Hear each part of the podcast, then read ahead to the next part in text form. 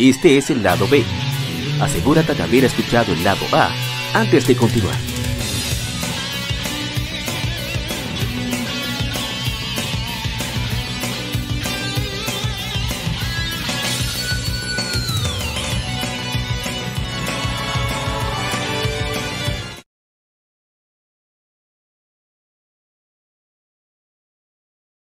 Gaming Side. Algún juego, desarrollador o editor en particular es el tema de conversación.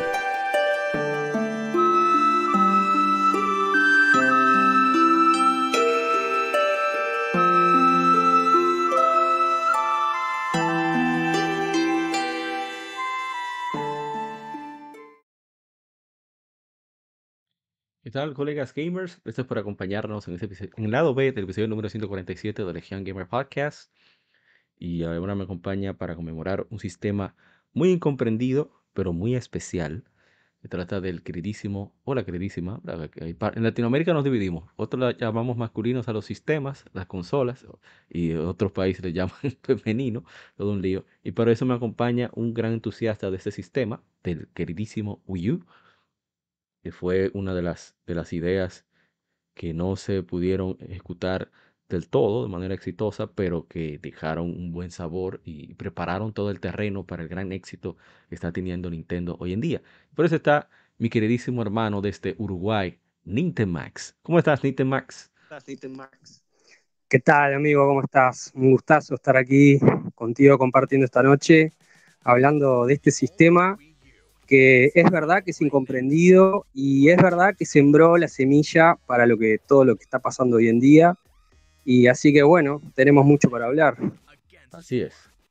Y hay que decir que se trata de, de una consola que definitivamente cambió todos los eh, parámetros en cuanto a ideas, a eh, qué, se podría hacer, qué no se podía hacer. Y, y, eso vino inspirado precisamente de, en parte por lo que fue el, mismo Nintendo 10. O sea, es impresionante la, ¿cómo se diría? La proyección que tuvo el, sistema y, que se vaticinaba un, éxito rotundo que lamentablemente no, no se pudo lograr por eso pero de eso vamos a hablar eh, poco a poco. poner esto como va. Ahora sí estamos hablando inglés, como decimos aquí en mi país. Pero bueno, en fin. Eh, Gracias de nuevo por acompañarme. Eh, eh, tuviste un, texto muy emotivo, pero también muy descriptivo sobre la situación con el Wii U en tu blog, en intermax.wordpress.com. Está el enlace en la descripción del, podcast para aquellos interesados, ya sea que lo escuchen en, YouTube, donde tenemos un poco de acompañamiento de video, o a través de las diferentes plataformas de podcast. Bueno, vamos a arrancar por el inicio sobre este sistema y vamos a ir con los datos duros basados en los diferentes wikis.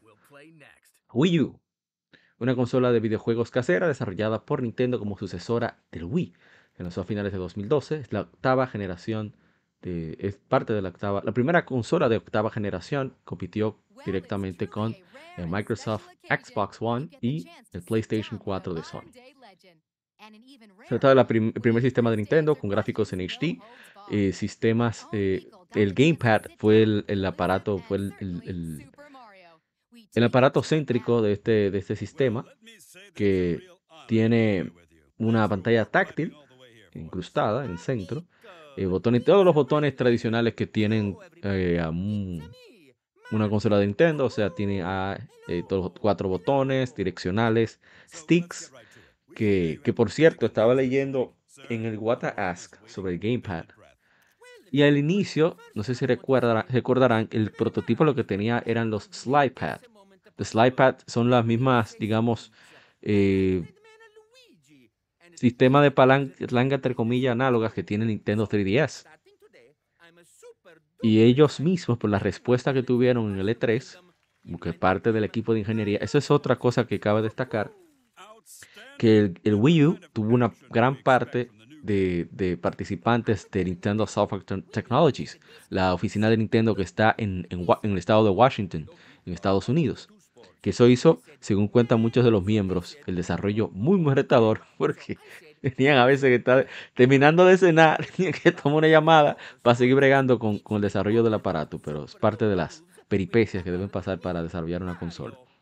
Y bien, em, también hubo después que mostraron en Gamepad un control Pro para una alternativa más tradicional y también es compatible con todos los accesorios de Wii U. Bueno, es tan compatible que los Tigres, por modificación de la consola virtual de Wii, se llaman Virtual Wii, VWii, tú puedes incluso jugar el GameCube a través del Wii U. Es una locura. Pero bueno, em, porque tienen la misma estructura. De hecho, gran parte del equipo de desarrollo, no solo de Nintendo, sino también de la gente de IBM, que colaboró muchísimo desde Nueva York, la gente de Broadcom, que es una compañía de, bueno, ellos no tenían experiencia con el Wii, pero ellos fueron los que permitieron las herramientas tecnológicas necesarias para la comunicación entre el, el Wii, perdón, entre el Gamepad y el Wii U. Por igual también, bueno, hay más compañías involucradas, pero no las recuerdo todas. A ver, estaba, a ver, en TD Foxconn, Mitsumi, pero sí recuerdo mucho IBM. A ver, a ver si aparece lo de la compañía. El punto está en que una de las cosas que menciona Iwata es uno, que los encargados de, la, tecnología inalámbrica es un miembro de Nintendo Software Technologies llamado David Tran. Que, él, que todos en el equipo de desarrollo de Wii U quedaron sorprendidos con su conocimiento, porque tiene mucho conocimiento de las redes inalámbricas. E Iwata menciona algo brillante sobre el reto de la tecnología inalámbrica precisamente. De, y es, voy a parafrasear, porque no tengo la frase a mano. Y es que cuando tú tienes una, una información que se transmite de manera directa por, vamos a suponer, un chip y otro que está dentro de la misma montura, no, tú tienes la, lo óptimo en cuanto a la transmisión de información. Pero una tecnología inalámbrica, hay tantas variantes por cuestiones de distancia. Tú tienes que siempre trabajar con el mínimo posible. Y eso requiere una forma de pensar y una forma de programar muy diferente. Y, que David Tran fue uno de los que solventó la mayoría de, las, de los obstáculos que tenían en, ese trabajo. Pero bien, sigamos con, con la historia. Eh, a ver, se consiguió el sistema en el 2008. Nintendo reconoció las limitaciones y retos con Wii la percepción general del público, que, era para una audiencia casual.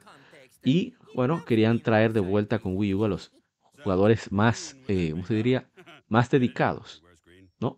Entonces, eh, también la falta de HD y la, infraestructura de red limitada de Wii contribuyó a que el sistema sea visto como una clase separada a PlayStation 3 y Xbox 360, que eran los competidores principales de Wii. Vamos a ver esto, que está muy largo. Entonces, eh, ellos decidieron, la inspiración vino, quizás tú escuchaste esto alguna vez, eh, Max, que la inspiración vino de... Estoy aprendiendo. ¿Ah? Estoy ah. aprendiendo. no, no, pero esto a mí me dio risa, que la inspiración del control vino de la luz azul del Wii. Eso no tiene Esa luz azul. Sí.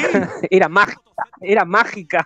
Sí, dice, dice Miyamoto, porque Miyamoto siempre que está pujando, los, los pobres gente de hardware son los que tienen que fajarse a, a, buscarle solución a lo que se le antoja a Miyamoto, que, que él quería una forma de que se pudieran comunicar más cosas más allá de, de la luz azul. Entonces, ellos dijeron, no, pero entonces vamos a meter una pantalla. Pero una pantalla, tú estás volviendo loco. Sí, sí, sí, sí, sí, vamos a meter una pantalla porque así podemos también hacer ideas generales. Mira lo que pasó con el 10, lo que intentamos desde el GameCube con el Game Boy Advance. No podemos ir por esas ramas. Y coincidieron el Wii U. El reto era que precisamente cómo trabajar ese aspecto de, de comunicación entre la consola casera y este aparatico. Pues entonces lo más interesante de todo es el hecho de que algo que comenzó simplemente para enviar información para que lo que sucediera con la consola tú no tuvieras que utilizar la televisión. De ahí evoluciona la idea, ok, pero entonces vamos a llegar al punto en que ni siquiera sea necesaria la televisión, que sea directamente el hecho de que, bueno, juega desde la misma televisión, entonces, o vamos a implementar ideas que, pudieran eh, aprovechar esa situación de dos pantallas, que se hizo muy bien en, en juegos como como el mismo Nintendo Land, que tiene algunos juegos donde tú controlas o tienes mayor visión, que recuerda mucho incluso a un jueguito de GameCube que hizo Miyamoto junto con la gente de Bandai Namco, que se llama Pac-Man Versus. que Pac-Man Versus, la idea era que los fantasmas estaban viendo la televisión. O sea, los tres jugadores que eran los fantasmas. Pero Pac-Man tenía, tenía la visión completa del mapa en la pantallita del Game Boy Advance. Entonces, tenía la ventaja de poder eh, tomar en cuenta las posiciones de los demás al tener toda la pantalla. Entonces, era una experiencia diferente. Y todas las locuras de Miyamoto que, son, geniales. Entonces, con, el Wii U, eh, resultó esa idea. Y algo que vi sobre la tecnología era precisamente que, eh, como he mencionado, muchos de los miembros del equipo eran miembros del desarrollo original del Wii. De nuevo, no estamos hablando de la gente de Nintendo, sino la gente de las otras compañías, de IBM, etcétera, etcétera. Eso es muy interesante saber eso. Y es que todos estaban emocionados con trabajar en el proyecto. Y un aspecto de, filosofía de, digamos, de trabajo que nunca había escuchado es, explica uno de los diseñadores, que no, creo que era Shiota, no recuerdo la palabra. Él dice, como éramos tantas personas de diferentes eh, entornos, diferentes orígenes y compañías diferentes, si nos podíamos canalizar, ok, eh, fulano, ¿qué fue lo que te hiciste? Y a tratar de buscar un culpable cuando hubiera un error, lo que dijo fue, muéstrame tu inocencia. Oye, esa vaina, Max. Usted dice que no fue usted, pruébelo. no, pero que a mí no me importa. Pruebe que no fue usted. Entonces eso hizo que hubiera un mayor compromiso con la, resolución de problemas. Incluso cuando no tuviera que, necesariamente ser eh, causa de, algunos de los equipos externos, ellos como quiera también colaboraban para la solución, que eso es muy, muy, muy importante. Otro aspecto es que el Wii U, para no durar tanto en, el elemento técnico, la consola en sí, el aparato, no el gamepad, consume menos que el Wii. A pesar de tener tecnología muy superior en cuanto a poder de procesamiento, gráficos, etc. Y algo que veo que no se menciona acá, lo que estoy viendo. Ah, sí, sí menciona. Que se nombraba como Project Café. Yo decía, pero ¿de dónde raya esta gente sale con esta vaina? De que de Project Café. El nombre proviene del nombre de, por el nombre de los chips, porque la redundancia. Es el hecho de que los chips que tiene. Ah, pero mira que no, no, lo menciona, eso está muy raro. Debería de mencionarlo. Lo de los chips. Bueno, que uno se llama Expreso tiene dos el GPU y el CPU está integrado dentro del mismo, se llama chip de módulos múltiples, esa tecnología. Entonces está muy cerca uno del otro, el CPU y el GPU, pero tanto también se ahorra en tiempo de comunicación y en consumo para la comunicación. O sea, ellos trataron de incluso de tomar en cuenta la, energía térmica, o sea, qué tanto calor produce para que fuera lo más eficiente posible. O sea, una locura. Gente estaba a otro nivel.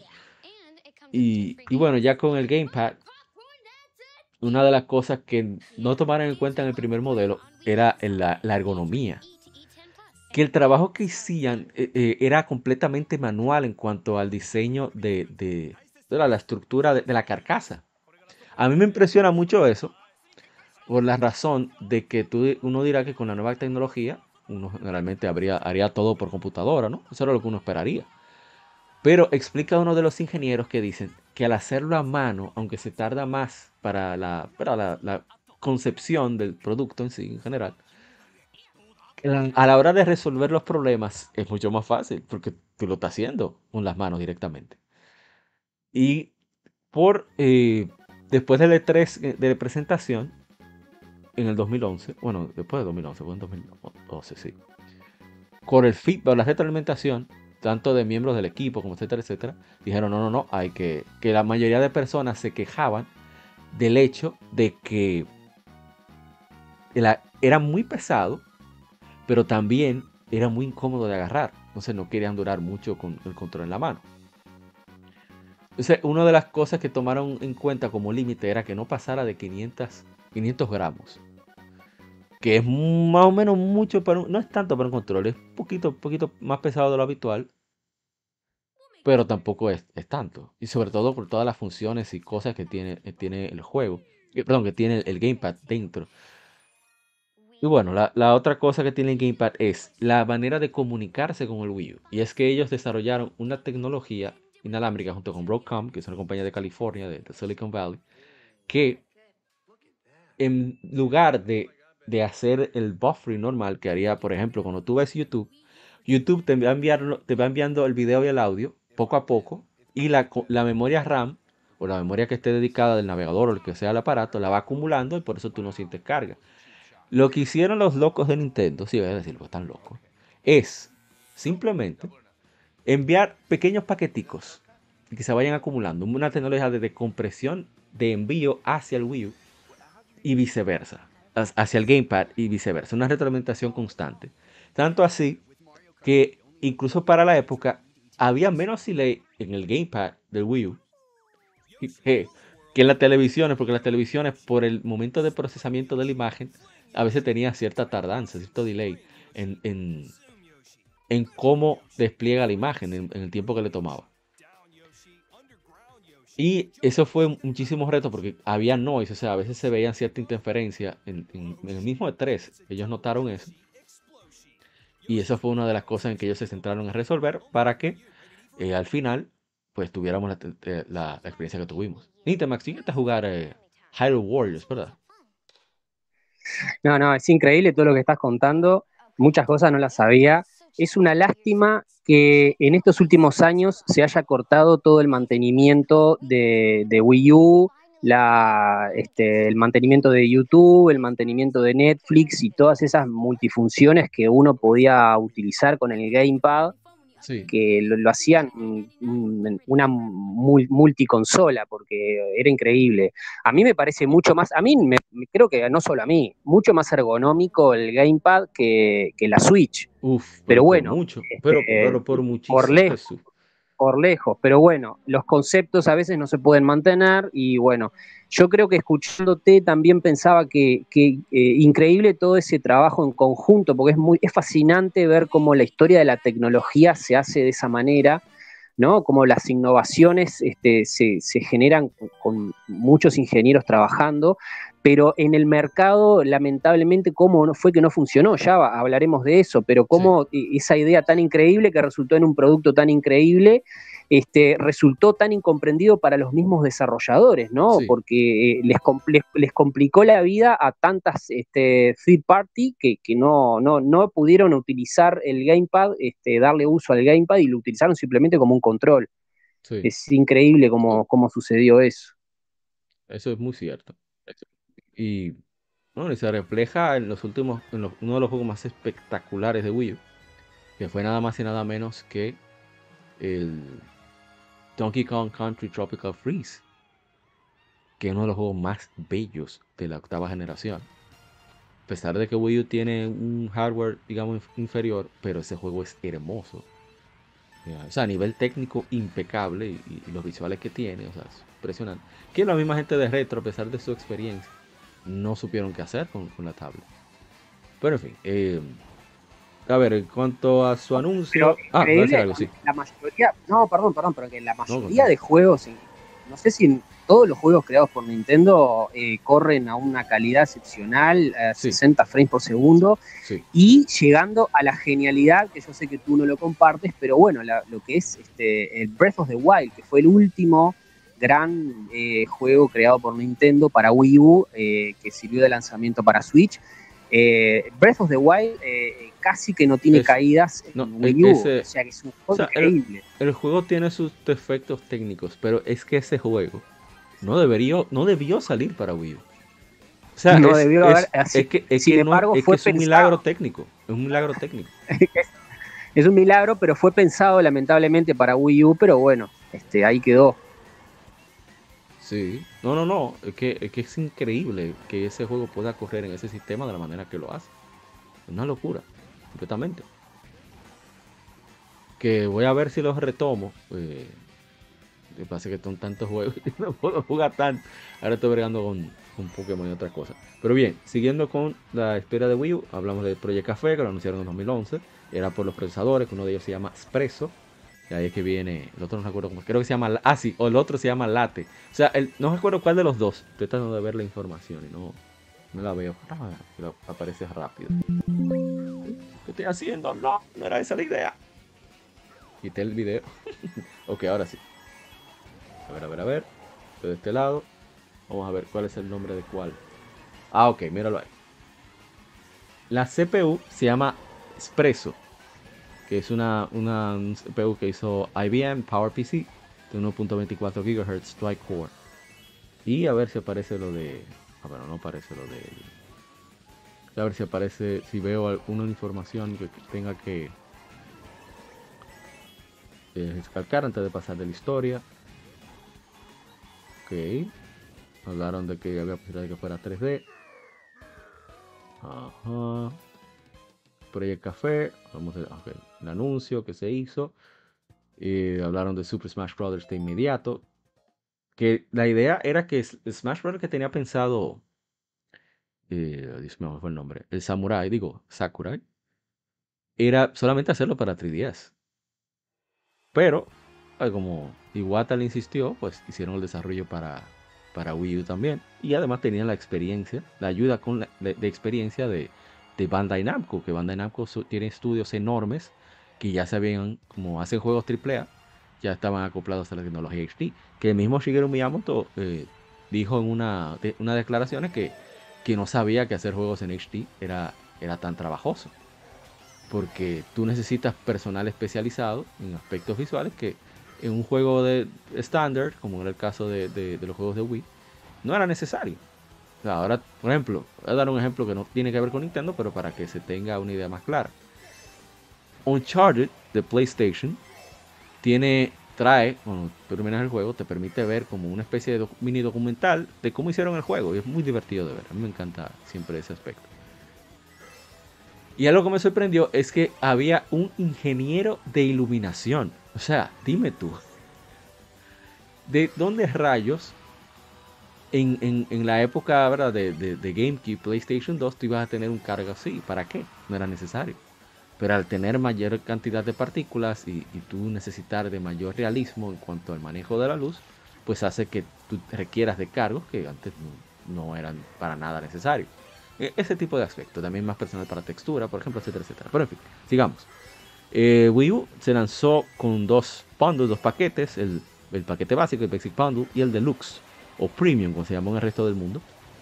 El básico tenía un Wii U de 8 GB, un gamepad, tanto el, gamepad como la consola Wii U eran blancas, traía un cable HDMI, mientras que la Premium o Deluxe traía un Wii U negro con 32 GB de memoria, un gamepad y stylus negros, un, eh, cable HDMI, también una suscripción de Nintendo Network Premium, que es un servicio que ellos tuvieron que te daban extra, puntos extra por compras que hacía a través de la eShop. Y el juego de Nintendo Land, las, las ¿cómo se dice? La sensor bar para juegos de Wii, la, barra de sensor. Y bueno, el Wii U se lanzó 299, el Basic Set y el, Set Deluxe 349,99. Eh, en Japón, bueno, se lanzó primero en América, es la segunda consola casera en la historia de Nintendo que se lanza primero en América. El primero fue el Wii, que habla del cambio de paradigma que hubo con respecto a los lanzamientos. Aunque yo creo que eso va a cambiar para el próximo, pienso yo. De nuevo, estoy especulando, ¿eh? por si acaso, no hay información concreta. Porque Nintendo está rompiendo, pero durísimo en Japón. O sea, no, tiene competencia. Tan solo en Japón, prácticamente. Así que yo creo que deben de volver a darle su prioridad a Japón, por lo menos ellos. Bueno, volviendo a, Wii U. Y no veo nada más que haya que recalcar. Bueno, en el 2015 el, el Wii U básico se descontinuó en Japón, reemplazado por el Premium de 32 GB incluía un hardware blanco y un control de Wii Remote Plus, como yo le llamo el Wii Moto.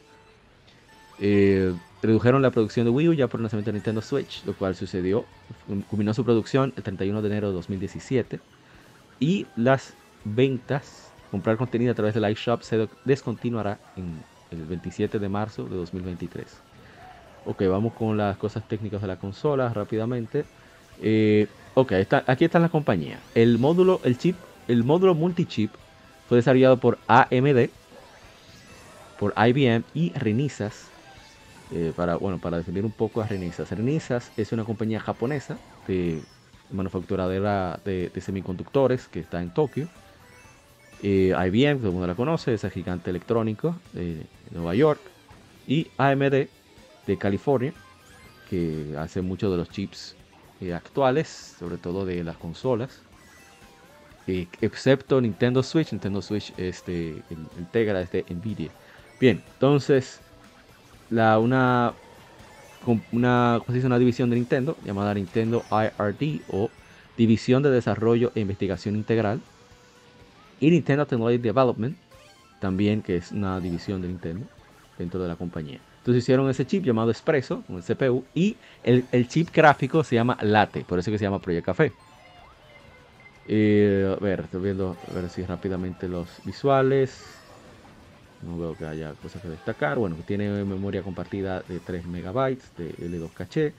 Eh, puede correr a aproximadamente 1.24 GHz. Estaba, a pesar de basarse en el PowerPC 750, también tiene conceptos arquitectónicos con el Power 7, que era la más reciente para ese momento. También el uso de EDRAM caché, que es mucho más modernas, que es de alta arquitectura de Radeon y que corre aproximadamente 550 MHz. 32 MB de, memoria caché EDRAM, así como un boost de L3 caché para el CPU y el, la GX, que lo hizo originalmente ArtX, contiene un megabyte, así como un banco de 2 megabytes de, ES, de ESRAM, de memoria caché. Tiene un procesador AR9, el, chip Late, con 96 kilobytes de SRAM, que permite manejar los elementos de, digamos, de, fondo mientras está jugando, por ejemplo, si está descargando algo, etcétera, etcétera, o poder acceder al menú. Y eso fue dice RX. Y bueno, un chip de un hardware de audio, el módulo DSP, eh, también ese chip, esa memoria del late es lo que se mantiene eh, activo cuando la consola está eh, dormida para poder descargar, etcétera, etcétera, y actualizar. Y la consola tiene sistema de memoria de 2 GB de DR3, que tiene 4 memorias de 512 MB de chips DRAM, con un, máximo de, ancho de banda de 12.8 GB por segundo. De frente veces la cantidad que tiene el Wii, por ejemplo. Y de esto, un gigabyte se reserva para el sistema operativo y no está disponible para los juegos. Y bien, eh, ya saliendo de eso, vamos con los controles, ya comentamos un poco sobre ellos. Había un control pro para aquellos que les gustan la, gameplay o digamos tener un control más tradicional en las manos y está el famoso Wii U Gamepad. ya hablamos un poquito del, Gamepad. Y bien, el servicio online tenía Nintendo, la Nintendo Network que con un solo código tenías ya acceso a, jugar, jugar online. uno de los juegos que más, más populares fue Mario Kart 8 junto con Splatoon. Smash no tanto, pero bueno. En cuanto a uno de los servicios es el Miiverse, que nació con Wii U, luego se adaptó para Nintendo 3DS. Que algo que me sorprendió leyendo una parte del Iguata Pregunta, señores, léanse eso, por favor, pierdan tiempo, ahí solo se gana sabiduría. La inteligencia sube, como en Final Fantasy. o no lee los Iguata pregunta. Es una red social, una especie de foro, donde tú puedes publicar cositas que vayas logrando en el juego, hacer preguntas, mandar imágenes, exactamente dónde estás. Estaba muy bien integrado la consola. Y fue creación de, una cooperación entre Nintendo y Hatena. Que Hatena, para aquellos que si acaso no recuerdan o no recuerdan, era una compañía que se encargaba del aspecto online del servicio Nintendo Flipnote Studio para Nintendo DSi. Y bueno, no, recuerdo si el Flipnote Studio de 3DS lo tuvo, pero que no. Nintendo estaba muy preocupada por la seguridad de sus usuarios menores de edad. Pero eh, me sorprendió ver que esa colaboración fue entre esas dos compañías. yo lo usé, no lo usé tanto en Miiverse, pero era genial tú compartir, por ejemplo, estampas que encontrabas en diferentes juegos, escribir a mano las cosas que querías comunicar enviar imágenes a la resolución de, la consola misma, en caso tanto de 3DS como de Wii U. Era muy, muy chévere ese aspecto de, de Universe. Intermax, tú que lo, usaste, más. Por favor, maravilloso. No, no, no lo usé tanto porque yo llegué tarde a Wii U, llegué sobre el final de la generación, pero lo tuve en 3DS y yo te digo que muchísimos de nosotros hoy en día quisiéramos una red social como Miiverse, porque primero que nada era una red social sana, eh, sin toxicidad, sin malicia y con, puro contenido nintendero, que, o sea, todos quisiéramos una red social así. Eso fue una, fue una de las mayores pérdidas que, tuvimos cuando bueno, ya cuando empezaron a ver el declive de, la generación y empezaron a trabajar en, la, en, lo que es hoy Switch, pero este, así como perdimos Miiver, fuimos perdiendo todo sea, los que la seguimos usando fuimos perdiendo todo, ¿no? Progresivamente, pero esa fue una de las mayores pérdidas. Esa fue una de las grandes mayores pérdidas. Y muchos juegos tenían incorporado funciones que hoy en día eh, eh, tú jugás, este, por ejemplo, yo que de Super Mario 3D World. Oh my God. Y bueno, eh, vas publicando estampas y vas publicando cosas, y, pero claro, al no estar en la, la red social activa, se tranca el juego y bueno, te dice, bueno te sale el mensaje todo el tiempo recordándote lo, lastimoso del asunto, ¿no?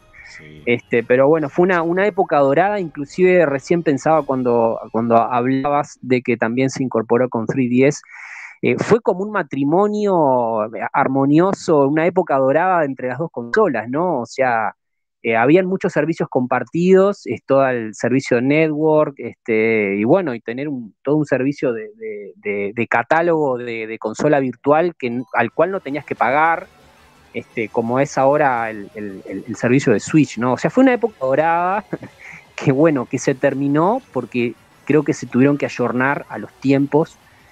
Eh, inclusive, inclusive pensaba recién que llegaron tarde al ayornamiento con, el, con la tecnología HD, porque eh, ya el mercado marcaba tendencia, eh, ¿no? Desde los, eh, no sé en qué época empiezan las, las, televisiones HD, pero bueno, ya el mercado te estaba marcando una tendencia y ellos llegaron tarde a eso que el, el mercado les pedía, ¿no? Que tenían que estar con la tecnología HD y ellos llegan ahí, con lo último. Este, siempre Nintendo apostando a otras cosas, creo que quisieron apostar a, estar en el diálogo actual, ¿no? A actuales, a ser una consola actual, como, como, como eran las demás, ¿no? Con, máximas, este, con, con, toda esa maximización, ¿no? Que se hace de los procesadores, con el HD, en fin pero tampoco alcanzó, porque fíjate que lanzar una consola con, 8 GB, ¿no? Y la Premium con 32 GB, cuando, cuando salió PS4 casi un año después, creo que tenía 500 GB, ¿no? Creo que la PS4 básica tenía 500. Entonces ya te das cuenta que, tampoco alcanzaba, ¿no? En fin, eh, es, es una cuestión que hay que pensarla un poco también desde Nintendo, estas apuestas que hacen. No es una crítica, pero eh, creo que eso sumado a otras cosas les costó un poco caro. no, de hecho, una de las. Ahora recordé, lo que mencionaste, lo de, lo de, lo de precisamente llegar al HD, que una de las, de las virtudes que se resaltan de, Wii U fue el acercamiento de Nintendo, por ejemplo, con EA, porque una de las cosas fue que el, presidente de, de, EA estuvo en la conferencia de Nintendo hablando de su apoyo, y de hecho lo hicieron por un tiempo, o sea, lanzaron, por ejemplo, Mass Effect 3 entre otros juegos para, para, Wii U. Aunque al final, eh, ah, porque al final, eh, después de todo, por más que, haya buenas intenciones, etcétera, etcétera, es un negocio.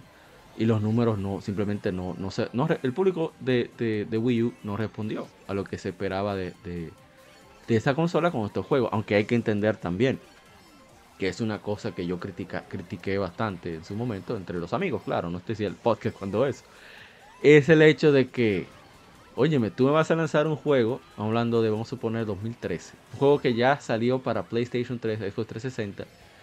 Ya está a menos de 30 dólares en PlayStation 3, Xbox 360. Tú me lo lanzas Wii U a 60 dólares. O sea, dime, ¿cómo tú me vas a... ¿Qué quieres?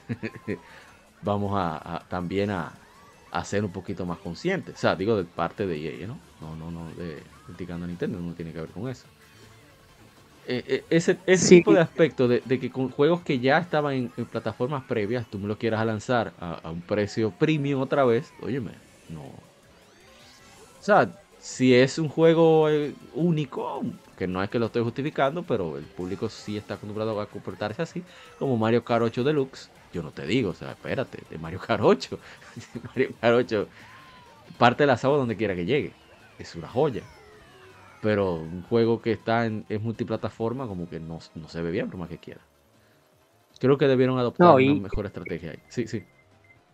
No, ese, ese debate eterno en, Nintendo eh, y en el público nintendero de para quién hace los juegos Nintendo, si Nintendo es una consola para nintenderos o es una consola que puede competir eh, contra otras consolas con, con juegos mainstream y bueno, es, eh, inclusive se vio en el lanzamiento de Switch, también estaba el, ejecutivo de Electronic Arts y, todos pensamos, ah, bueno, ¿hasta dónde va a llegar esa presentación? ¿no? ¿Hasta dónde va a llegar esa, presencia de ese ejecutivo ahí? Si era un puro protocolo, si era una presencia, digamos, eh, para quedar bien o, si realmente había trabajo atrás, ¿no? Bueno, eh, otra fue la historia con Nintendo Switch, pero bueno, eso siempre, creo que este, seguimos hablando de Wii U, inclusive yo lo, hablaba en, el, en, el, en, el, en la redacción que hice en, WordPress,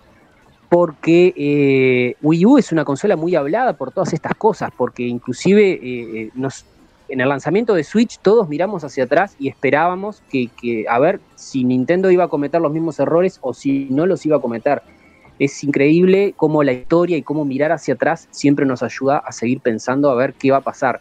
Y cómo Nintendo no, está tan parte de nuestras vidas, porque estamos todos pendientes de las decisiones que toma y, del futuro que va abriendo, ¿no? Porque este camino que abrió con, Wii U fue increíble, pero bueno, eh, no funcionó, eh, pasaron los años y ahora ya es parte del pasado, ¿no? Es, increíble. 10 años, no 10 años. Como si nada.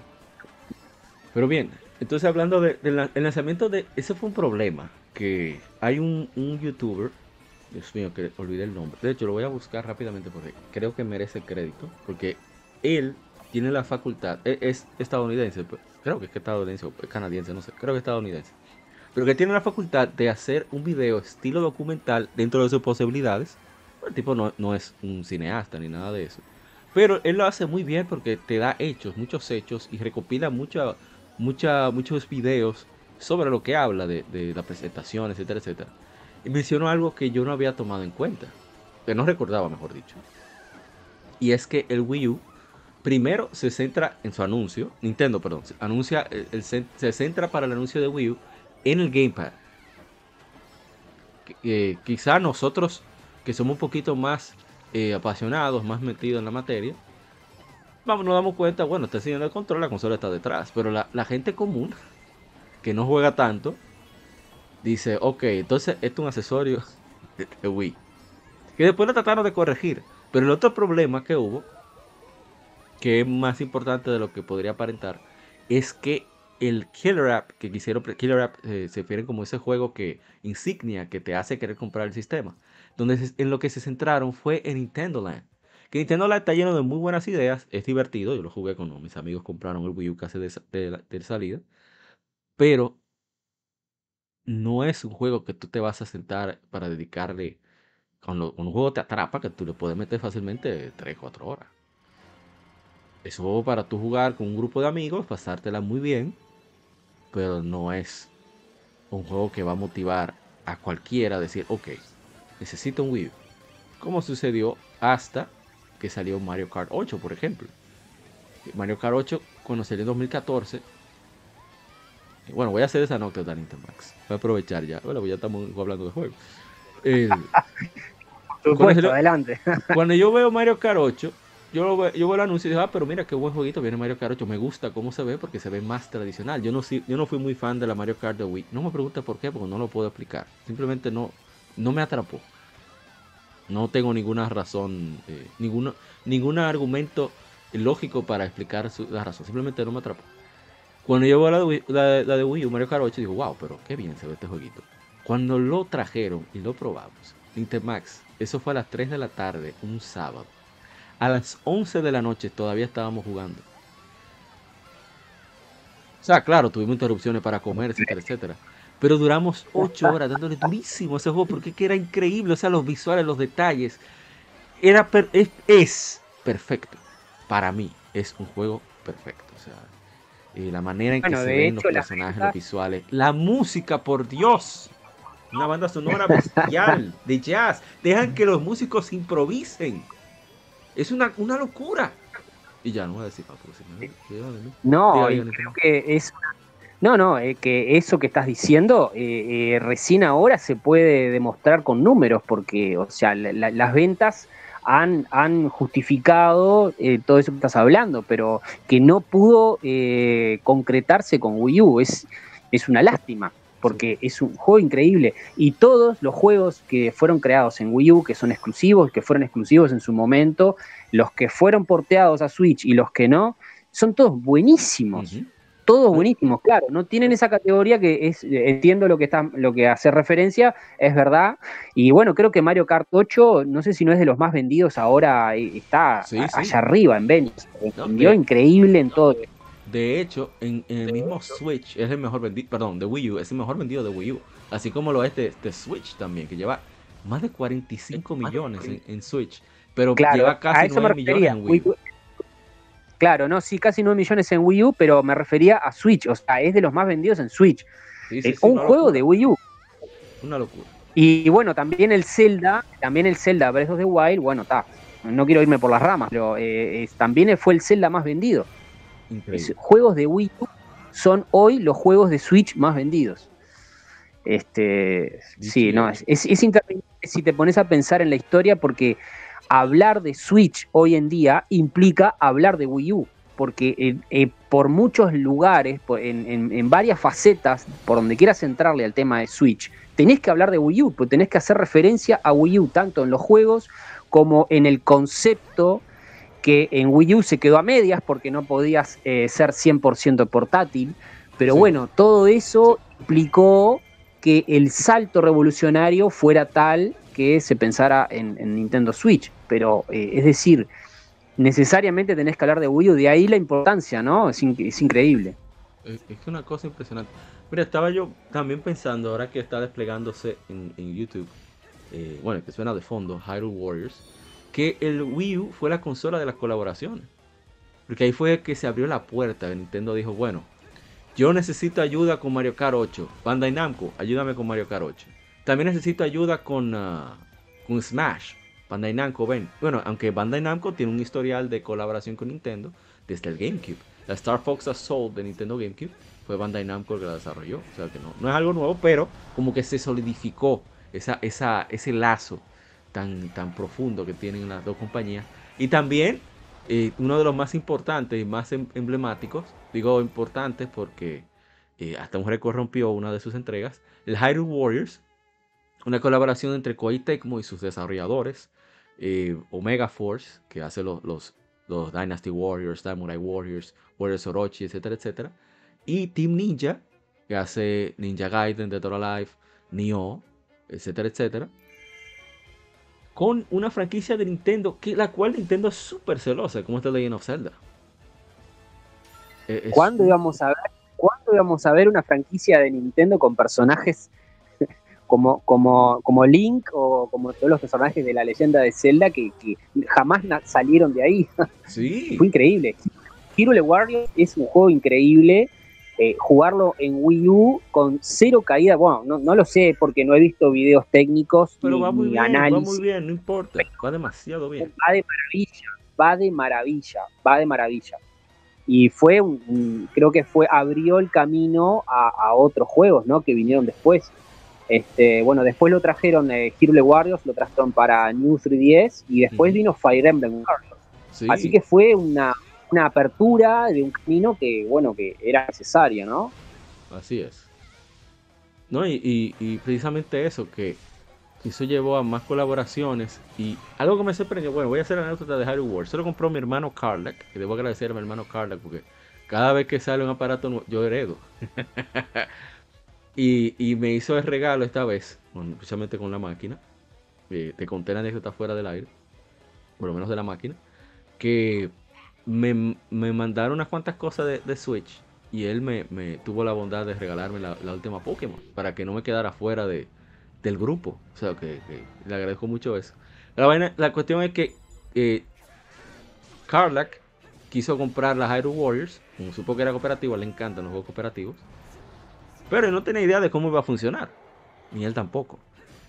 Y cuando ponemos que íbamos a jugar de dos jugadores, resulta en que yo iba a tener completa independencia en el Gamepad, yéndome a donde diera la gana. Esto no es poca cosa. Estamos hablando de, de, un, de una de un procesamiento independiente, de acciones independientes procesado en una misma máquina, pero con dos, digamos, salidas de video distintas. Eso es una locura que hayan logrado eso. Y es genial. Otro que, que, quise jugar, pero que no, no lo pude conseguir para, para Wii U, es uno de mis, juegos de carrera favoritos. Si sí lo tengo para PlayStation Vita, pero no para Wii U. Em, Sonic and All Star Racing Transform que es muy similar a, a, Diddy Kong Racing, en, lo de que tú manejas un vehículo, pero un carro, pero también, o, coche, pero también un, bote, pero también una avioneta. Nintendo Max, la versión de Wii U es la única que se puede jugar local de 5. El que tenga el Gamepad tiene su propia pantalla. ¿Tú sabes lo genial que es eso? ¿Tú sabes los problemas que resuelve eso? Sí. Ese juego lo, quise, lo quise buscar, eh, se me hizo difícil, pero escuché comentarios negativos de que no corre muy bien y ah, eso me, me, echó, un poco para atrás. Sí, alguien me lo dijo acá eh, en Uruguay y bueno, ta, me, echó un poco para atrás y ta. Eh, yo no soy fan de la saga de Sonic, sí me hubiera gustado tenerlo, quizás lo, lo, busque en algún momento, pero eso te digo la verdad que me, echó un poco para atrás porque bueno, vino de alguien que quizás tenía conocimiento de, lo que hablaba, entonces bueno, está. Pero mira, eso yo no lo sabía, ¿eh? Sí, sí, sí, eso a mí estaba loco por conseguirlo, solo por esa razón, porque que nosotros, cuando nos juntábamos a jugar, digo juntábamos en pasado, porque cada quien ya, ¿sabes? Ya no, viven en el barrio. Unos tuvieron la, suerte de ya vivir, eh, eh, mudarse para Estados Unidos, etcétera, etcétera. Y otros en Europa y así. El punto está en que eso nosotros teníamos que turnarnos para jugar. Entonces hubiera, eh, hubiera resuelto muchos problemas. Por eso me... Ah, otra cosa. El, Smash Brothers para, para Wii U. Lo que más me sorprendió de ese juego, a ver si aparece un video por acá, es el hecho, yo no soy un, fanático de Smash, del juego competitivo. O sea, lo digo para que no crean que yo voy a hablar mucho, ah, sí, porque eh, tanto frames menos que tiene tal personaje, el equipo. No, no. Yo, Smash para mí es igual que Mario Kart. Yo voy a agarrar, jugar con más de dos personas y darme golpes a ver que sea lo que Dios quiera. lo que a mí lo que me gusta es, eh, molestar con el juego. Eso es lo que me gusta de Mario Kart también. Pero lo que me sorprendió es cuando ven y dicen, no, no, que no se va a jugar de 4. Se va a jugar de 8. Yo, ¿qué? Esta locura total. Eso para nosotros fue un disfrute grandísimo. Sí, inclusive utilizando 3D, la 3DS como control también, de tu personaje. también. Todas, las opciones. Y, y controles de GameCube también. fue una locura lo que esa gente hicieron con, con Super Smash Bros. de Wii U. Ah, pues también llegó una, una, franquicia que, que mucha gente extrañaba. Y quizás no es una, ¿verdad? Un super exitazo. Pero, pero, hay que decir que se trata de una franquicia con una calidad eh, innegable y, de que sus fans le, adoran. Hablamos de, de Pikmin, Pikmin 3. O sea, Pikmin 2 había salido muchísimos hace casi 10 años que había salido Pikmin 2. Cuando anunciaron el 3, perdón, y los visuales que tiene el 3, yo lo pude probar. Estaba buscando mi propio gameplay, pero lamentablemente Parece que fue de Facebook que hice el stream, por eso no, no lo llegué a encontrar. Yo busqué, busqué, busqué, pero no pude. Voy a ver si lo, retomo para su, su próxima Game Femenides. Y, y la verdad es que eh, es impresionante cómo tú puedes tener perspectivas distintas, un manejo mucho más simple a través del, del Gamepad del Wii U. Pero los visuales, o sea, Ok, entiendo que, que el Wii U quizá no sea un portento técnico en cuanto a lo comparado a sus, a sus compañeros de generación. Pero rayos, con el Nintendo, como ya dijo Nintendo Max, con el Nintendo agarra esos juegos, le da durísimo. O sea, tienen una calidad visual impresionante. Y me, me impresiona más Pikmin 3 porque Nintendo utiliza, digamos, un estilo artístico bastante simplista en la mayoría de texturas para poder eh, mantener una corrida, un, un corrida, si mal eso, una tasa de frames muy buena. Por eso vemos que Mario Kart corre como corre, a pesar de que tiene un nivel de detallado de, asfalto impresionante. Pero tiene los personajes, por ejemplo, liso, pero se ve muy bien. O sea, ahí es donde el, diseño, eh, ¿cómo se dice? El arte se antepone a, la tecnología, digamos, a la capacidad técnica. Porque es que... Sí, el arte trabajo impresionante. El, arte, el arte y la jugabilidad también, ¿no? el, el, caso de Pikmin 3, o sea, es maravilloso. Pikmin 3 es un juego hermoso. Eh. La definición de Pikmin 3 es belleza pura. Es, y es un juego para jugar con el gamepad. Mm. está eh, ideal para jugar con el gamepad. Es, y, y lo que tiene que es de los pocos casos, ¿no? Porque no todos los juegos tienen esa, esa faceta y esa, esa virtud de, que puedas utilizar el gamepad exclusivamente para algo específico, una tarea específica en un juego. Eh, es difícil. Hay algunos casos, está, bueno, el tema, el caso de Nintendo Land, este, el, está el, eh, los Wario, eh, Wario, ah, Game, Wario, Wario, Game Wario juego que también utilizó el gamepad exclusivamente, es un juego que no tiene, es hoy, en, hoy sigue siendo exclusivo de Wii U, no, no, no fue porteado jamás este, para Switch y no sé, difícilmente se ha porteado. Y después está Star Fox, que también utiliza de manera exclusiva una bestialidad el juego que hicieron. Pero bueno, eh, son sagas que quedaron o sea, no sé, no, no tuvieron eco, no, no, o sea, lo jugaron unos pocos, eh, quedaron ahí, es una lástima, porque en, realidad se lucieron con, el trabajo que hicieron, este, desarrollando juegos exclusivamente para el uso del, gamepad. Y bueno, siempre pensando en la jugabilidad y, bueno, poco en el marketing y poco en, hacer eh, que más personas lo jugaran, ¿no? O sea, son juegos para unos pocos. Sí, eso, es lo, lo, lamentable. Y es que yo pienso que eso es un aspecto, quizá lo de las dos, las dos pantallas, que en el día se sentía, entre comillas, natural, porque estaba ahí. tú tenías, tú el aparato, tú tenías ya integrado esas dos, eh, dos, entre comillas nuevamente, puntos de vista. Pero con el Wii U, quizá no, no sé, hubo, hubo ciertas, fallas en la comunicación con respecto al sistema, la sequía, la distancia entre los juegos. Bueno, sí, sequía. Eso fue un, aspecto que, es muy difícil de, solventar. Y, y, pienso que quizás el mayor aprendizaje de Wii U, uno de los mayores, mejor dicho, fue ese. Ese aspecto de decir, ok, no podemos tener esta división de talento, porque tenemos parte del talento trabajando en 3DS y parte del talento trabajando en Wii U. Entonces eso, eso hace que la distancia entre los juegos sea mucho mayor. Y ahora vemos, por ejemplo, este año Nintendo ha estado, pero terrible en Switch, terrible en el buen sentido. Terrible ese juego y juego y juego y juego y juego y juego, Dios mío. Que quizás no sean todos eh, Zelda Breath of the Wild, digamos, el nivel de hype, etcétera, etcétera. Pero son juegos un juego bueno. Y han estado constantes, que creo que eso, eso es súper importante. Y, a mí me alegra mucho que, hayan logrado precisamente llegar a ese, a ese equilibrio de, manejo de talento y, frecuencia de lanzamientos, que es una de las cosas que más le afectó.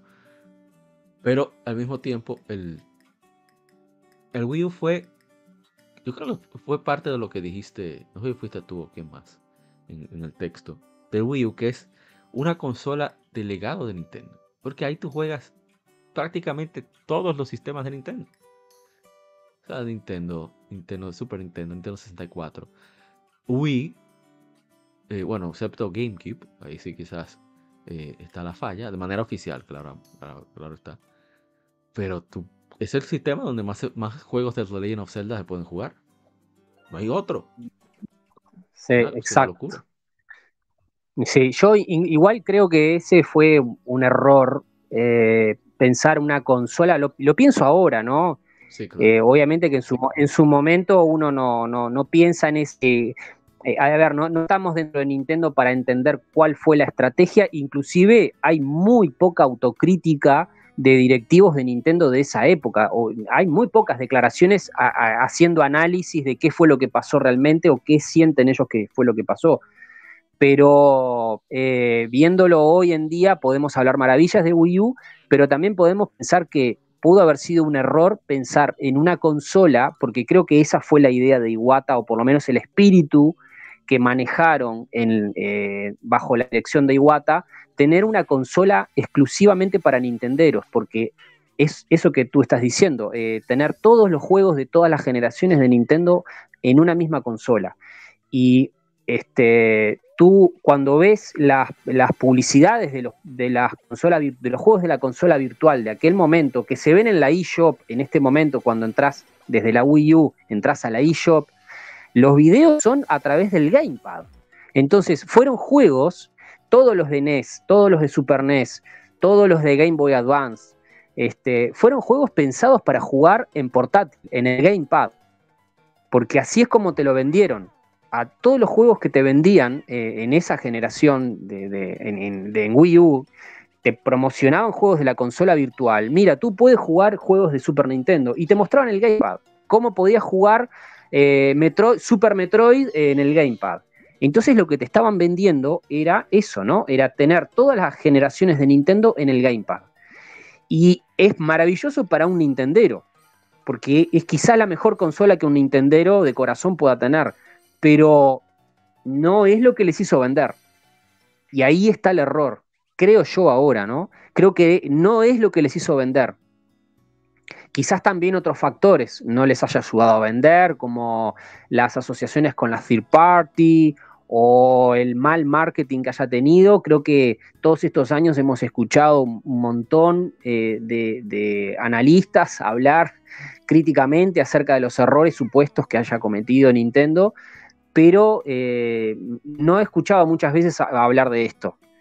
Eh, de una consola pensada exclusivamente para Nintenderos por esto mismo, ¿no? Eh, que nos gustó a todos los nintenderos, pero eh, no, no es algo que les haya hecho vender. Tenían que haber pensado en, hacer ventas y no. Recién ahora podemos ver una, base de consolas en Switch que les ayuda a todo esto que estabas diciendo recién, ¿no? Que, puedan sacar juegos continuamente, eh, que sigan creciendo. ¿no? Más en términos de mercado, ¿no? Cómo funciona el mercado. no, no fue pensado el mercado en, esa generación de Wii U y, y es, hoy en día lo podemos hablar más tranquilamente, pero en su momento creo que les pasó por arriba. Sí, sí, creo que no más, eh, como dicen por ahí, la, pasión, la pasión que la razón. En, cuanto al, objetivo. Ellos querían como hacer un equilibrio, pero es muy difícil en, términos de, de, de, industrias creativas, como el caso de los videojuegos. Tú, tú necesitar ese, ese gran... Ah, bueno, aquí en República Dominicana diríamos, diríamos ese palo, ese honrón. Imagino que en el resto de, de, América sería ese, ese gol. O sea, ese, decir, ok, esta es la manera que vamos a conseguir el éxito. En, en entretenimiento es algo casi imposible de tenerlo seguro. sí, aquí sería un gol de media cancha. Un gol de ah, media cancha sería. ah, pero lo hay. Entonces, pero ya volviendo con los juegos, porque nos fuimos bastante negativos y lejos. Un juego que a mí me sorprendió muy gratamente, que habla de precisamente que fue la gente de Goodfield, la gente que hicieron Kirby's Epic Yarn, Yoshi's Epic Yarn, y también el, Yoshi. ¿Cómo se llama el que es el favorito de, de, tu heredero? el, Epic Yarn. Eh, no, le gustan los dos. Los, dos de Wii, los dos de Wii. El Epic Yarn y el otro, el que van a sacar ahora un port para Switch también, ahora no me sale el nombre. El, otro Kirby de Wii. Este, el, Yoshi's Woolly World. Wow, pero qué juego tan hermoso. En lo visual, en los gráficos, en la manera en que están diseñados los niveles, los sonidos, la música. Es un agasajo, o sea, de verdad que, habla de, precisamente de, ese de ese elemento de, poner la jugabilidad y, ante cualquier otra cosa de, tratar de que tú simplemente pases un buen momento con, con este jueguito que que parece simple, pero te ponen cierta, cierta, ciertos obstáculos a veces y dices, pero man, ¿qué fue? Y este cambio, esto no era para niños. ¿Y qué fue? no, no, no, es difícil. Los Kirby son difíciles también. Sí, sí, los Kirby a veces dicen, no, espérate. Pero el Yoshi Woolly World es, precioso, es un tremendo juego. Yo creo que en Switch, no, el, Yoshi de Switch no, no es tan, tan buen juego como el Woolly World. Mira que yo, yo tenía mucho, mucha esperanza con eso, porque es verdad, el mismo estudio, el mismo concepto, yo no, pero ese juego no, hay forma de que pueda fallar. Y al final, no, por lo menos el, mismo demo lo pude jugar, que estaban aquí mis amigos con, con el Switch. Y yo quedé muy insatisfecho con el demo generalmente cuando un demo de un juego de este estilo sale, tú te quedas con todas las ganas, pero este, el Switch no, no, me, no me sorprendió gratamente, ni me incentivó a seguir jugando como el primer nivel de, Yoshi sí. Eh, no, siento que el, juego de Yoshi de, Wii U recuerda que uno como jugador no necesita que tener tantas educaciones, que uno, ese, ese aspecto de tú descubrir por ti mismo, eh, es uno de los elementos que caracterizan a, los juegos de Nintendo. De, que de hecho por eso mucha gente eh, aplaude tanto Breath of the Wild, el Zelda, precisamente por eso, porque te deja explorar libremente, no te está dando tantas educaciones todo el tiempo de, de que, ah, que si por aquí, que si por allá. Y eso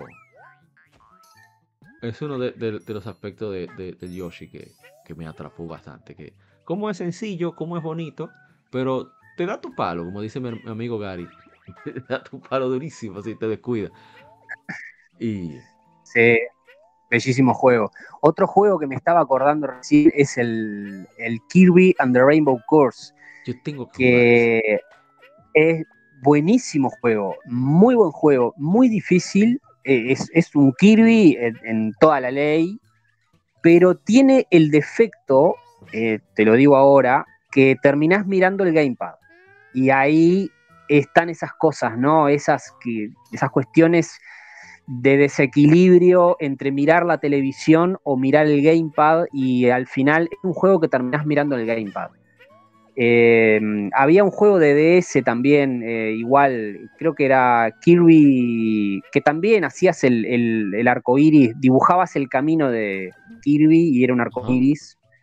Este, no me acuerdo, lo tengo por ahí porque me lo bajé para la consola virtual, también en Wii U. No me acuerdo ahora el nombre.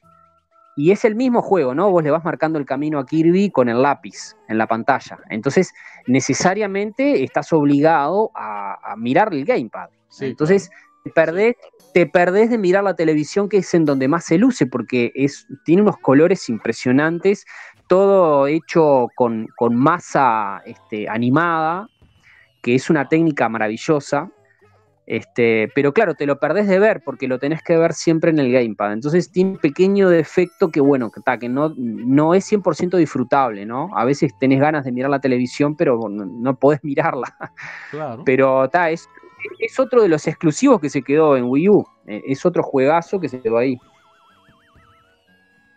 Qué lástima. Ah, mira, recordé otra colaboración de Bandai Namco, el Pokémon, que, yo lo probé no me, no me atrapó mucho, no pero porque no soy de juegos de pelea, o sea, no puedo dar un juicio de valor. No, que no, no es mi género, pero a mucha gente le encantó ese juego. Que lástima que no fue tan popular, aunque sí Nintendo le ha tratado de llevar al, aspecto competitivo, le ha dado su, apoyo dentro del apoyo que da Nintendo a, los aspectos competitivos. Eh, no le fue tan tan mal. Y, y es una de, esas de esas mezclas que uno no esperaba. Que muchos decían, no, porque yo quiero ver. Yo recuerdo eso cuando niño, cuando nos hablaba de Pokémon. Que, ah, pero entonces, ¿cuándo vamos a tener el por fin la, unos juegos que los Pokémon se enfrenten y se den golpes directamente, que no sea de que por... Ahí está. pero entonces, tanto que lo decían, pero al final no, no lo compraron. Eso pasa siempre. Pero bueno. Em, ¿Qué otra cosa, otro juego que iba? Ah, el Super Mario 3D World, cuando salió. Nosotros, como te había dicho Nintendo Max, vamos a ver si aparece un, gameplay por ahí. Como te había dicho, nosotros somos muy, muy, muy del, del juego eh, Bueno, de juego cooperativo. Entonces. Saber de, sí, de- saber de un Mario que te iba a permitir jugar con otro, dijo, no, pero este es el juego de nosotros. Ese es el juego que yo necesito en mi vida. Y ese es el juego que más juego con mi hijo. Jugamos siempre entre los dos. sí, porque Es maravilloso, sí, eh, en toda la no- familia. nosotros somos, jugamos, nos gusta cooperativo, pero nos gusta hacernos eh, desgracia, o sea, nos gusta eh, que el otro se caiga y eso. Pero aquí tuvimos que aprender a las malas que la vida se comparte, por lo tanto hay que cooperar, sí o sí. No lo digo como crítica, todo lo contrario. Y eso hizo que nosotros tuviéramos que aprender a calmarnos y aprender a jugar juntos. Pero la, la, o sea, la música de ese juego también, una- un, audio Big Bang bellísimo. Eh, bueno, de hecho lanzaron la banda sonora en Japón, se llama así, Big Bang, Super Mario Big Bang. Y, Dios mío, o sea, ellos agarraron los temas de Super Mario 3D Land de Nintendo 3DS y le metieron unos arreglos terriblemente geniales que, que yo me he quedado, o sea, en muchos niveles. Ya después que había, habíamos pasado el juego, pero le sacamos el jugo a ese juego. Yo me iba a los niveles a repetirlo, nada más por oír la música. El tema de, creo que se llama Sherbet Land, el, te- el tema de, de- nieve. Una cosa genial. También la de la playa, ese, ese, ese estilo como medio bossa. Dios mío, qué, detalle. Eso, eso es algo que, que me gustó mucho de la generación de, de Wii U. Y es que Nintendo se dio rienda suelta a su banda sonora. Lo digo porque en, Wii fue como la generación de, ok, ya vamos a dejar de lado un poquito los sintetizadores y vamos a, a entrar de lleno con, con una orquesta sinfónica. O sea, lo digo por los Super Mario Galaxy y Legend of Zelda Skyward Sword. Que tienen un- una música espectacular. Pero ahora con, con- bueno, con Wii U, estos tigres vinieron y dijeron, ok, ya, ya hicimos, ya cumplimos, vamos a volver ahora con, con lo que toca, que es una banda de jazz. Hicieron la Big Bang, eh, genial, 3D World, y como ya dije, con, con Mario 8 fue diferente, es que buscaron uno de los músicos más famosos de, Japón, para que fuera el guitarrista y el líder de, la banda, y por eso los temas de, de Mario 8 son tan, tan, tan geniales, tan espectaculares. Eh, y de nuevo, eh, Wii U inspiró a muchísimos desarrolladores con, con grandes con ideas que siempre, casi siempre son incomprendidas, solo un nicho realmente le toma la... el- ¿Cómo se dice? El truco.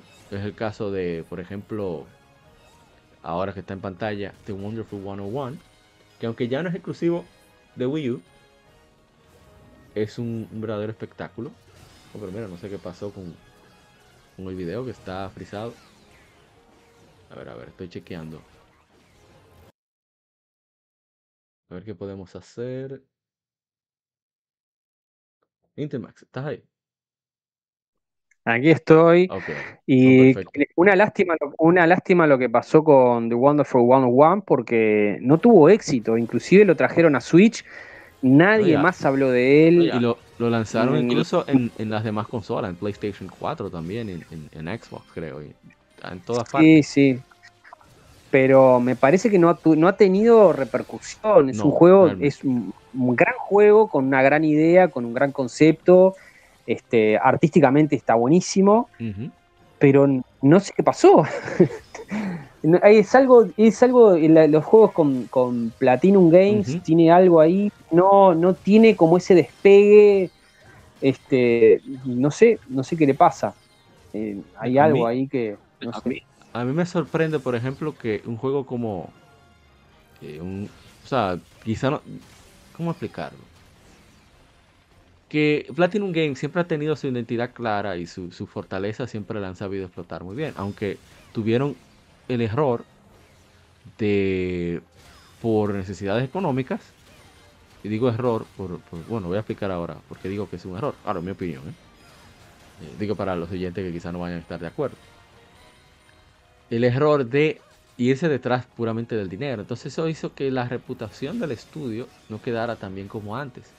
Ellos hicieron un juego de, de Avatar, hicieron un juego de las tortugas ninja, un juego de Transformers. Transformers no, no, no está tan mal, está, está bastante decente. Pero son, son juegos que no, tú no crees que lo hizo Platinum, porque son, no son malos, pero son muy regulares. entonces resulta en que cuando hacen este tipo de juegos, como que son tan particulares, a pesar de su calidad, que no llegan a calar entre todos. O, como dice uno de, de mis amigos, que son sus más grandes fanáticos, mi amigo, eh, bueno, ahora se llama Henry Helmet, pero digo de cariño Guadaña, Manuel Peña, que es que tú aprendes a jugar el juego cuando ya lo estás terminando. o sea, cuando ya tú tienes todas las mecánicas implementadas y dominadas, ¡pa! la pantalla de, crédito. Se te termina el juego.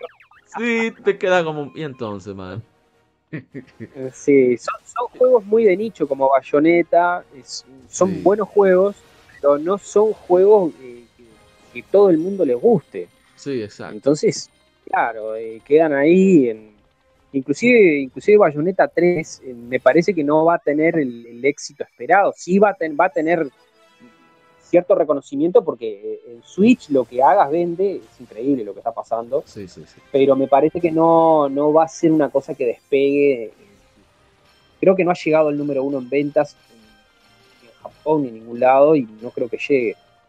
Pero bueno, ese creo que es otro problema que están teniendo ahora con, con Switch que es el, ritmo de los lanzamientos. Yo, yo, no me abrí como que yo sé de esto. Yo no hubiera lanzado Bayonetta 3 este año, yo, personalmente. O lo hubiera lanzado antes de estar listo. Porque es que con Splatoon 3 nada va a vender. La gente está en Splatoon 3, lamentablemente. Bueno, nos estábamos olvidando de Splatoon. gran creación. De gran creación de, Wii U. Eh, eh, juegazo es, se rompieron todos los esquemas con Splatoon, se rompió todo, es un antes y un después. Es, para mí es el mejor juego, cuando me lo, no sé si me lo ibas a preguntar, ya te respondo, el mejor juego de Wii U, Splatoon. O sea, obviamente que Breath of the Wild eh, también marca eh, un antes y un después en la saga Zelda, pero el, juego que, que, más me divirtió en toda la generación de Wii U y que a veces lo sigo jugando y que inclusive todavía tiene juego en línea, todavía hay gente que se conecta, aunque te parezca mentira.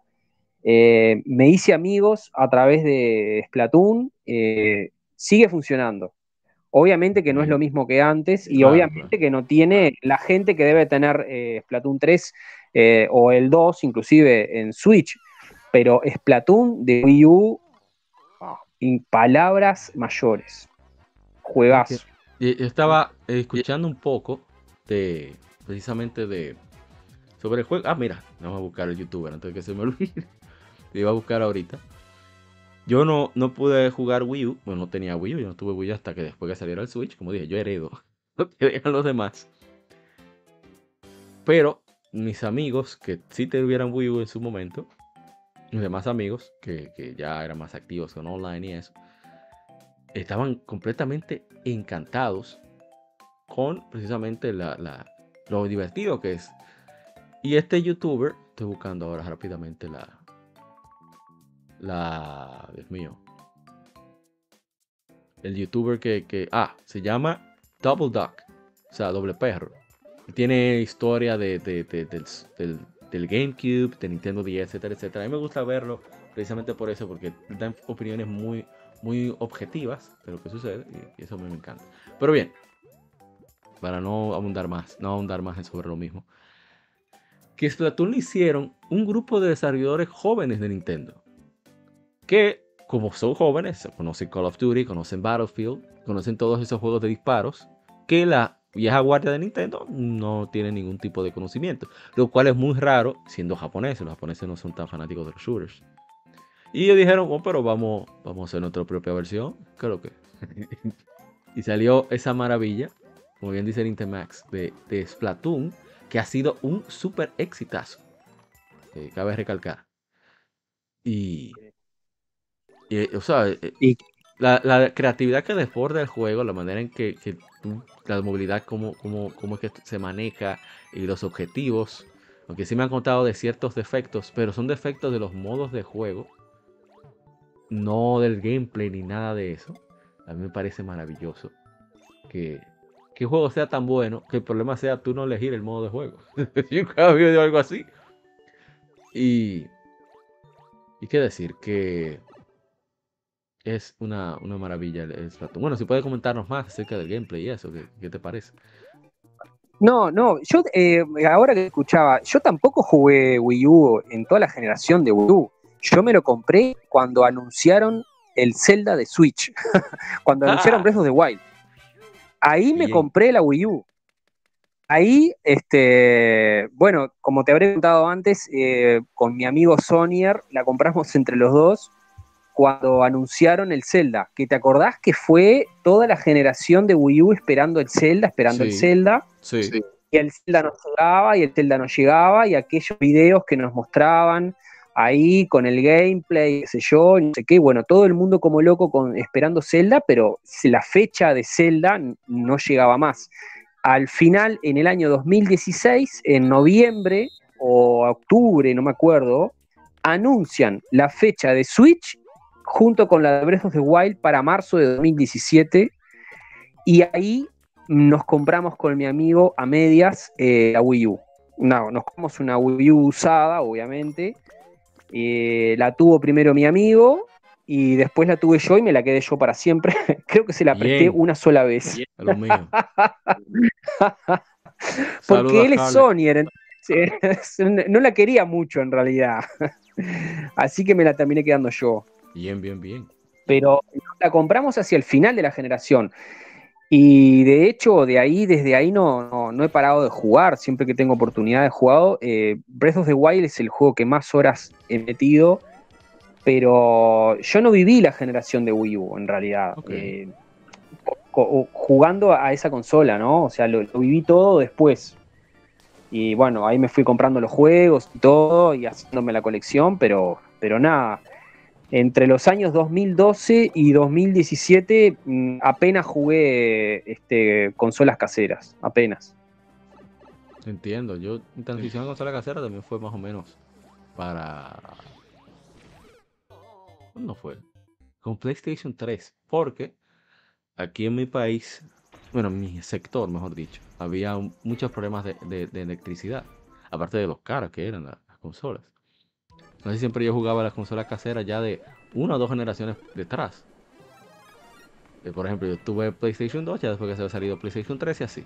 Entonces, eh, con el asunto de la luz yo siempre le daba prioridad a, a las consolas portátiles porque ya eso no, no tendría, no me afectaría en absolutamente nada si la consola, perdón, si había electricidad o no, que era mi principal preocupación. Pero bien, el, algo que a mí me sorprendió fue cuando se anunció que lo- Iwata, confesó que su personaje favorito de la serie de Mario es Luigi. Entonces se, le ocurrió hacer el famoso año de Luigi. Le digo porque está desplegándose en pantalla la- el New Super Luigi U. Que me llamó mucho la atención el, el hecho de que decidieran lanzar este juego como, primero como DLC, uno de los primeros DLC que lanzó Nintendo. Y segundo, que fuera tan difícil el condenado juego. Yo estoy loco por jugarlo multijugador, la redundancia. Lástima que no, Dificilísimo. que mis amigos ya, ya, bueno, ya, ya no viven aquí. Pero es un juego que a mí me encantaría, precisamente por la dificultad.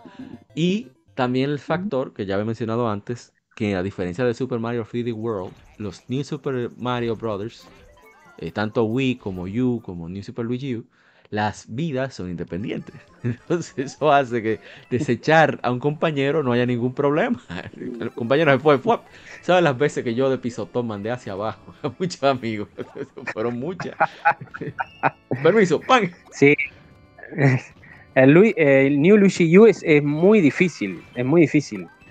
Eh, también, también sacaron en ese año el Doctor Luigi, Sí, sí, sí. Que también es un exclusivo que se quedó en Wii U, que es el clásico Doctor Mario, ¿no? Con Sí. el tema de Luigi, ¿no? Este, y bueno, eh, te puede gustar o no, pero bueno, es un juego que ahí está y ahí quedó, Claro. lamentablemente. Sabía que Doctor Mario era uno de los juegos favoritos del gran Gus Rodríguez. Ese era, ahí que él era campeón, en Tetris y en, en, en Doctor Mario.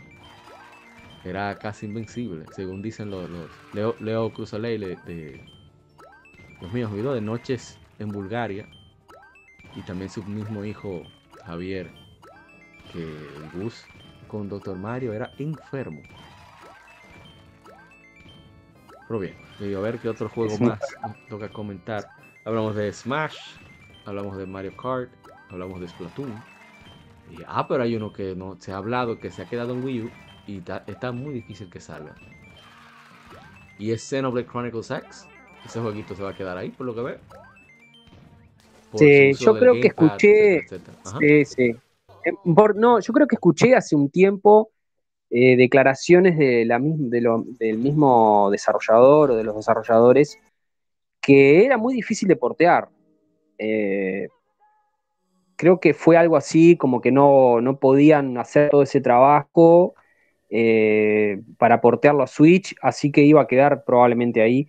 Es uno de, de los grandes proyectos de, Wii U, junto con Breath of the Wild. Valga la redundancia. sí, es un juegazo. que, el mismo Monolith Soft colaboró para que Breath of the Wild funcionase como funciona. Sí, sí. Y bueno, de hecho, en Wii U podés jugar a los dos. Podés tener el primer Xenoblade Chronicles porque lo podés comprar en la consola virtual y tenerlo en Wii. Fue uno de los primeros que yo me compré. Este, yo no había jugado el de Wii y es, ya no es posible conseguirlo en físico. Y bueno, lo compré para la consola virtual. Y, ahí lo tengo. Y bueno, y, tengo los dos, el primero y el, y el X. Qué Este, increíbles, increíbles, increíbles.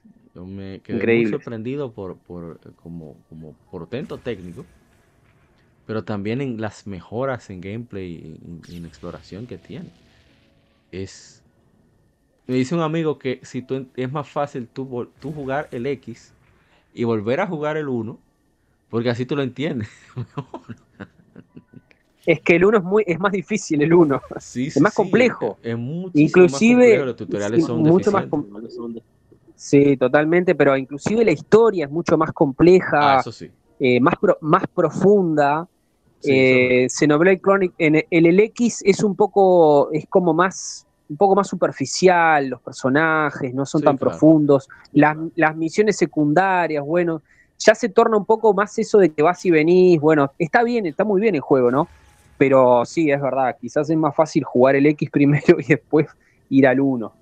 Tengo un amigo, pero son juegos. Saludos para él, se llama Waldo, que le va más lejos. Digo, Oye, juega el 2 después juega el X y después el 1, y ahí te lo van a entender.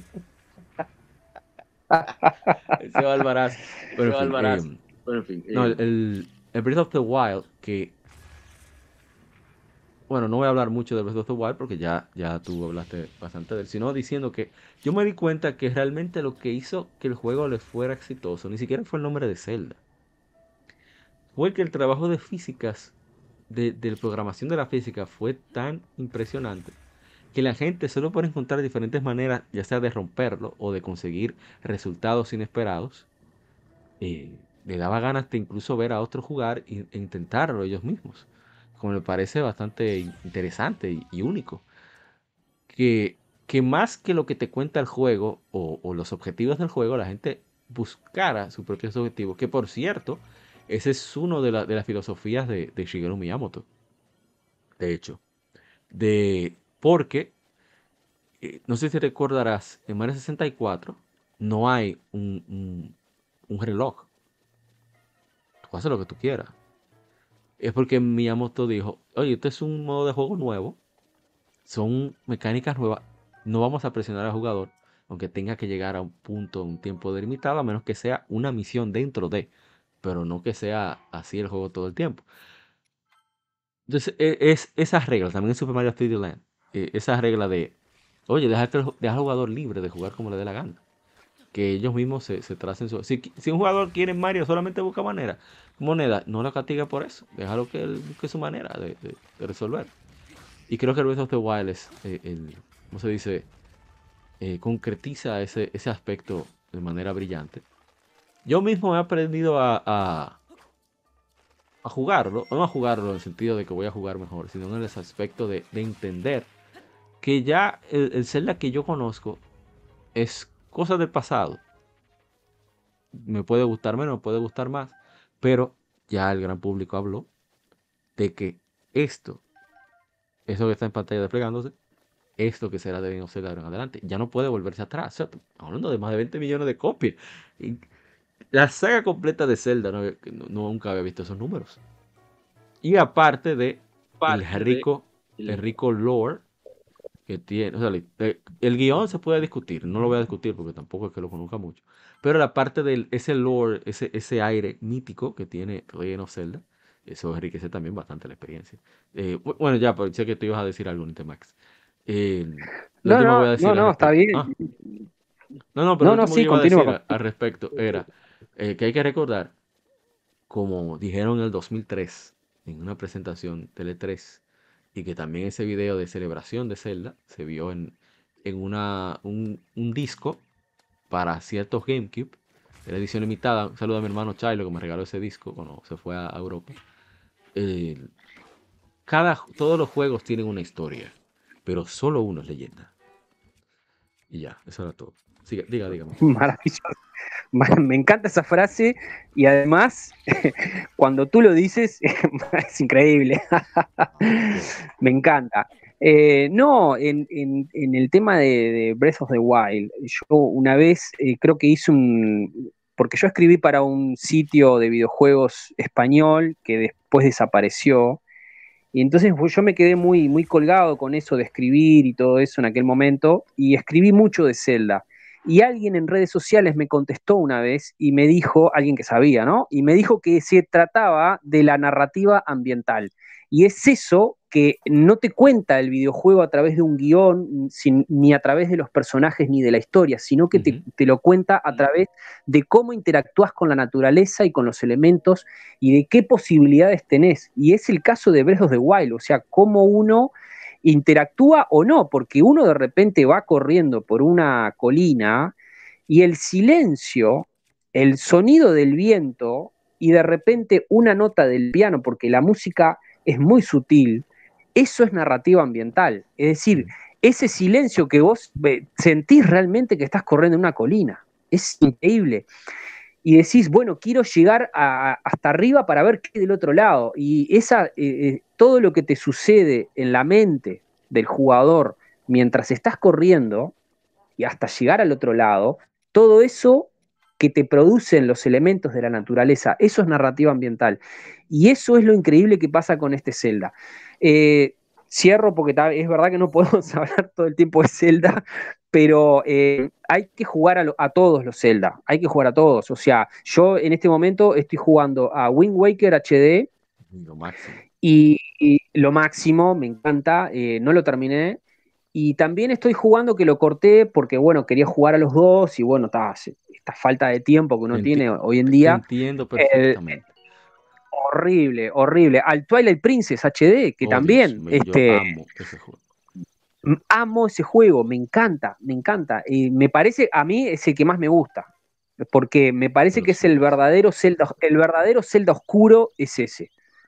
Este, y yo en realidad no estoy, no estoy seguro de qué pase con la saga Zelda, porque eh, en verdad eh, está bueno que mantengan esos, esas dinámicas anteriores a Breath of the Wild, ¿no? Las dinámicas de las mazmorras, las dinámicas de los puzzles. Este, yo la verdad que no sé, no, sé qué va a pasar con este Zelda nuevo, pero em, a mí me parece que tienen que mantener ambas este, una convivencia entre los dos, ¿no? Ojalá que, sea, que así sea. Que, que vean una parte más experimental, que sea así abierta, y otra que sea más tradicional. A mí me gustaría. Porque hay muchas franquicias que juegan con eso. Por ejemplo, ejemplo, Va a sonar loco, pero la saga de Mario es así. O sea, la saga de Mario te sacan tu Mario 3D y te sacan tu Mario 2D. Es posible que no haya Mario 2D porque ya, ya, ya, ya la herramienta la, la vendieron. Super Mario Maker. Pero era así. O sea, tú tenías tu Mario Galaxy, pero también tenías tu Super Mario Brothers. No veo por qué no pudiera. Otro, no había pensado otro, Otro de los inventos de Wii U, Super Mario Maker. Dios. increíble. Increíble. Impresionante. increíble. Yo no soy de los desafíos, odio los desafíos porque muero y no tengo paciencia para jugarlo más de dos o tres veces, ¿no? Pero las cosas que he visto en desafíos creados por jugadores en Mario Maker han sido increíbles. Mucho más en esta, en esta generación de Mario Maker 2, ¿no? Porque, bueno, se han abierto las posibilidades hasta el infinito. Eh, pero eh, otro juego creado en, Wii U. Y esa faceta que tienen en Nintendo de darte herramientas para que tú crees cosas a través de, la saga de Mario o a través de otras sagas también, eh, es increíble, ¿no? Y eso ahí encajaba muy bien se amoldaba muy bien el concepto del gamepad, porque es una herramienta creativa también. Y me parece súper interesante. Lo que pasa es que no son muy vendibles, o sea, no, no, no, son, o sea, no sé qué éxito. Bueno, Mario Maker no tuvo, no tuvo mucha repercusión en Wii U. No sé eh, cómo le fue en Switch. ha ido bien en Switch, pero no. No es lo que se espera de un juego de Mario, pero lleva por lo menos como 3 millones. Sí, pero es muy poco para lo que es Switch, ¿verdad? Pero bueno, o sea, es un, sigue, siendo un juego de nicho, pero lo que quiero decir, no es algo que a la gente le guste comprar para ser creativo, ¿no? El, hecho de ser creativo es de unos pocos, ¿no? El hecho de comprarte una herramienta para crear algo no es algo que sea tan atractivo a nivel de mercado, pero me parece excelente que exista y que Nintendo te haya dado la posibilidad eh, de, que, de que exista. Hay un juego en 3DS que también tiene, no me acuerdo ahora el nombre, que también tiene una de las pantallas es para, para que tú crees, este, eh, que crees todo el, map. Sí, bueno, ahora lo voy a buscar porque lo tengo en digital, ya hace mucho tiempo que no lo juego, pero después, después lo busco. Eh, eso es uno de los Mario and Donkey Kong, pero no me ah, acuerdo cuál. Mario Donkey Kong. sí, sí, sí. Mario vs. Donkey Kong, el último de 3DS que es únicamente digital. Está solamente en la tienda digital. Oh. Eh, salía tipo 10 dólares, o sea que no es caro. Y bueno, tenés infinita cantidad de pantallas y el, la última pantalla, que es la más difícil, la tenés que ir creando, la tenés que ir inventando eh, a medida que va pasando el tiempo y que vas este, jugando, ¿no? Es un juegazo, ¿no? Un juegazo. Y bueno, hablando de, Mario vs. Donkey Kong, también eh, en un momento, eh, con esto de tener las dos consolas, ¿no? La portátil DS conviviendo con Wii U, sacaron varios juegos que er, te comprabas la versión de Wii U y te regalaban la de 3DS o al revés. Y fue el caso de Mario vs. Donkey Kong, em, no me acuerdo cuál, que te regalaban el otro ahora no me acuerdo cuál era, lo tengo por acá, ahora me voy a fijar. Era, era, era eh, Donkey Kong Tipping Stars. Typing Stars. Mario oh, vs. Donkey Kong oh, Stars. Son, son juegos que son para entretenerse nomás, ¿no? No son sagas este, vendibles ni nada, ni, ni exitosas, pero bueno, ahí están.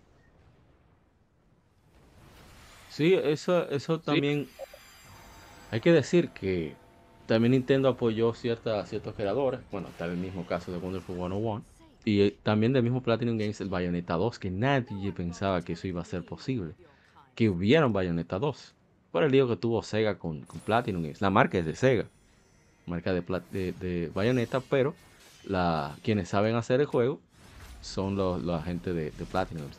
Que hay que decir, eh, parte de ese problema, vino de, de que Sega tuvo que, tuvieron que ellos mismos portear de emergencia prácticamente.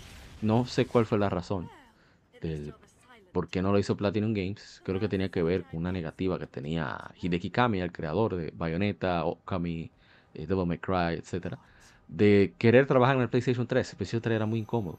Entonces Sega tuvo que agarrar ellos y hacer el porteo como fuera posible. Un, un, port nefasto, debo decir, comparado al original. Pero el punto está en que Nintendo dijo, mira, eh, ¿tú quieres hacer Bayonetta 2? Dale, dale, yo pago. Yo pago. No problema. Y, vamos por el 3. Lo mencionó ahorita Nintenmax. Que tampoco se pensaba que fuera posible. Y ya, ya está a la venta. Y. A ver, ¿qué otro juego? ¿Qué hay más juegos? Juego por ahí. Ah, no, otro yo, me acordé. Yo, ah, voy a sí, sí. sí, no, di, continúa, continúa. No, yo iba a cambiar ya de juego. Sigue, sigue. no, que yo no había pensado en eso que mencionabas hoy, no me había dado cuenta que salieron juntos eh, Bayonetta 3 con Splatoon 3. Y bueno, sí, seguramente esos errores se cometan cuando tenés tanto para sacar. Creo que Bayonetta 3 vino a, vino a responder a un público que está esperando eh, cosas y piden, eh, porque hay juegos que, no, los, no los van a traer al momento como puede ser Metroid. La saga Metroid va a quedar quién sabe hasta cuándo. Entonces, claro, tienen que responder con algo y bueno, respondieron con esto, pues quizás por eso lo adelantaron. Pero bueno. Es verdad.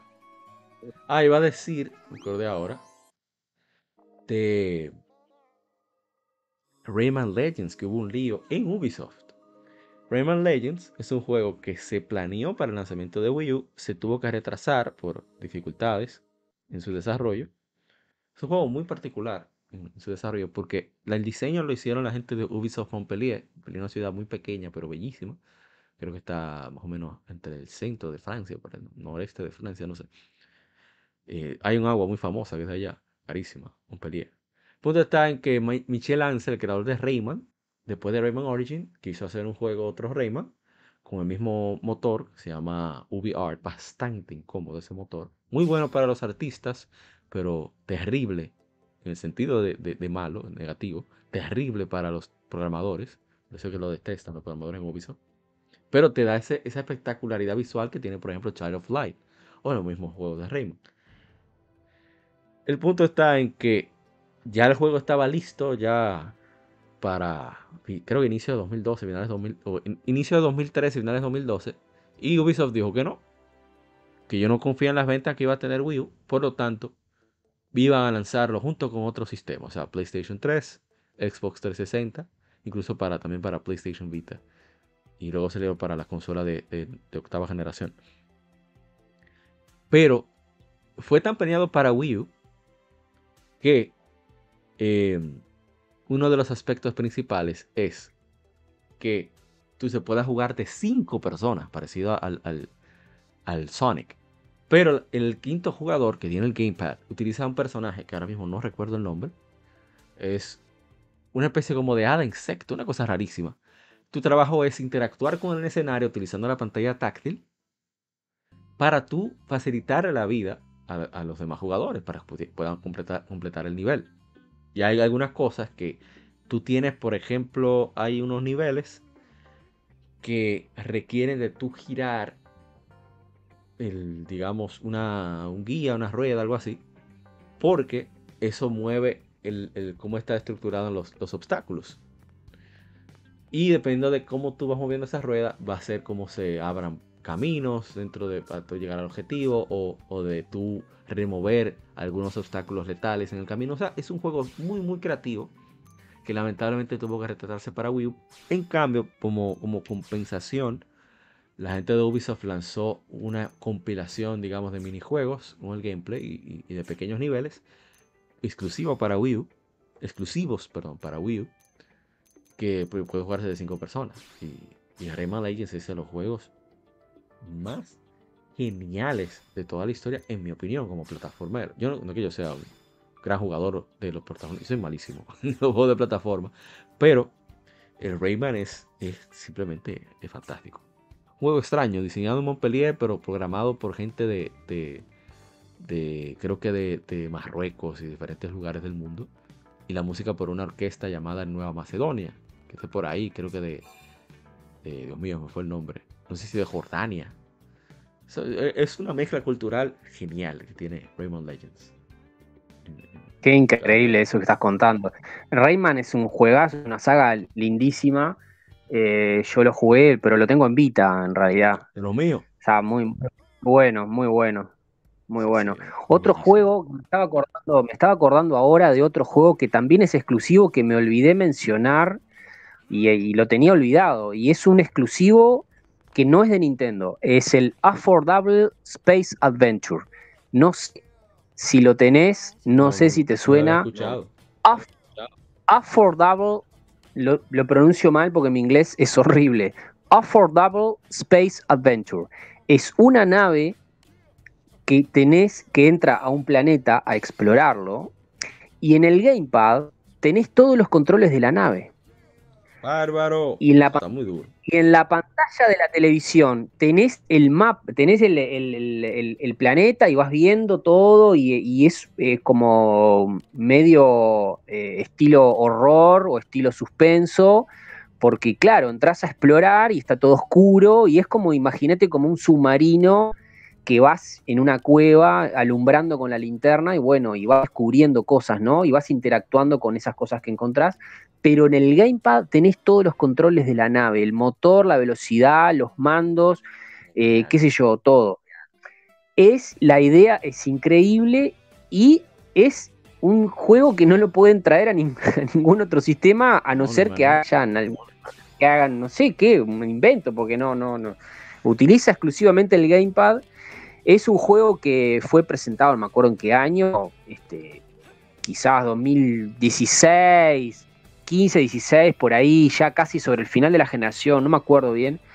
Y, quedó ahí, murió ahí, o sea, desconocido total. Es increíble. Y bueno, para ir casi cerrando, yo, bueno, mira, ahora mismo salió justo el de que, que- para que vea cómo son las cosas de la vida. Quería comentar precisamente este juego. Que tiene un problema, pero para streaming, no es que está mal. Pero voy a comentarlo ahora. Este juego, que es uno de esos juegos, muchos juegos comprendidos de Wii U, eh, que lamentablemente, de nuevo, mi opinión, debieron de poner la opción de juego, digamos, más tradicional, de cambio de pantalla, no sé. Pero se hizo pensando en el Wii U. De hecho, la saga de Star Fox se trata de eso, lo mismo lo dijo Shigeru Miyamoto, que Star Fox se hace cada vez que se quiere eh, dar, mostrar la manera de usar la nueva implementación que hayan creado.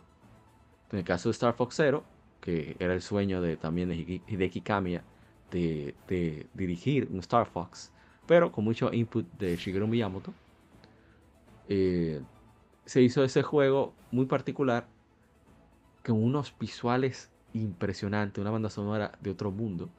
Y la verdad es que después que tú te acostumbras a la manera de jugarse,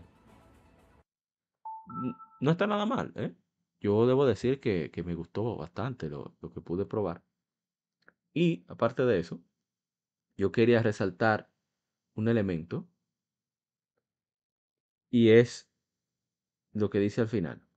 Cuando tú terminas el juego, yo no conocía esto por si acaso, esto yo lo conocí fue por pura casualidad. Y es el hecho de que en medio de los créditos sale el siguiente mensaje. Este juego está dedicado a nuestro piloto que cayó en combate. Es una clara referencia a, a la, al fallecimiento de, de Satoru Iwata. Ese tipo de detalles le dan todavía un toque mucho más especial a este juego. Porque estamos hablando de que tuvieron que continuar adelante sin su líder. Porque Iwata, a diferencia de muchos presidentes de videojuegos en general, Iwata sí le gustaba jugar. Eso es algo que resaltaron muchísimo de, de sus compañeros. Incluso una de las fotos que más me gustó de él, que yo decía, y Dios mío, qué desperdicio de este hombre como presidente, que sea programa, que siga haciendo juego, Dios mío. Pero tuvo su razón. Eso soy yo de, egoísta diciendo eso.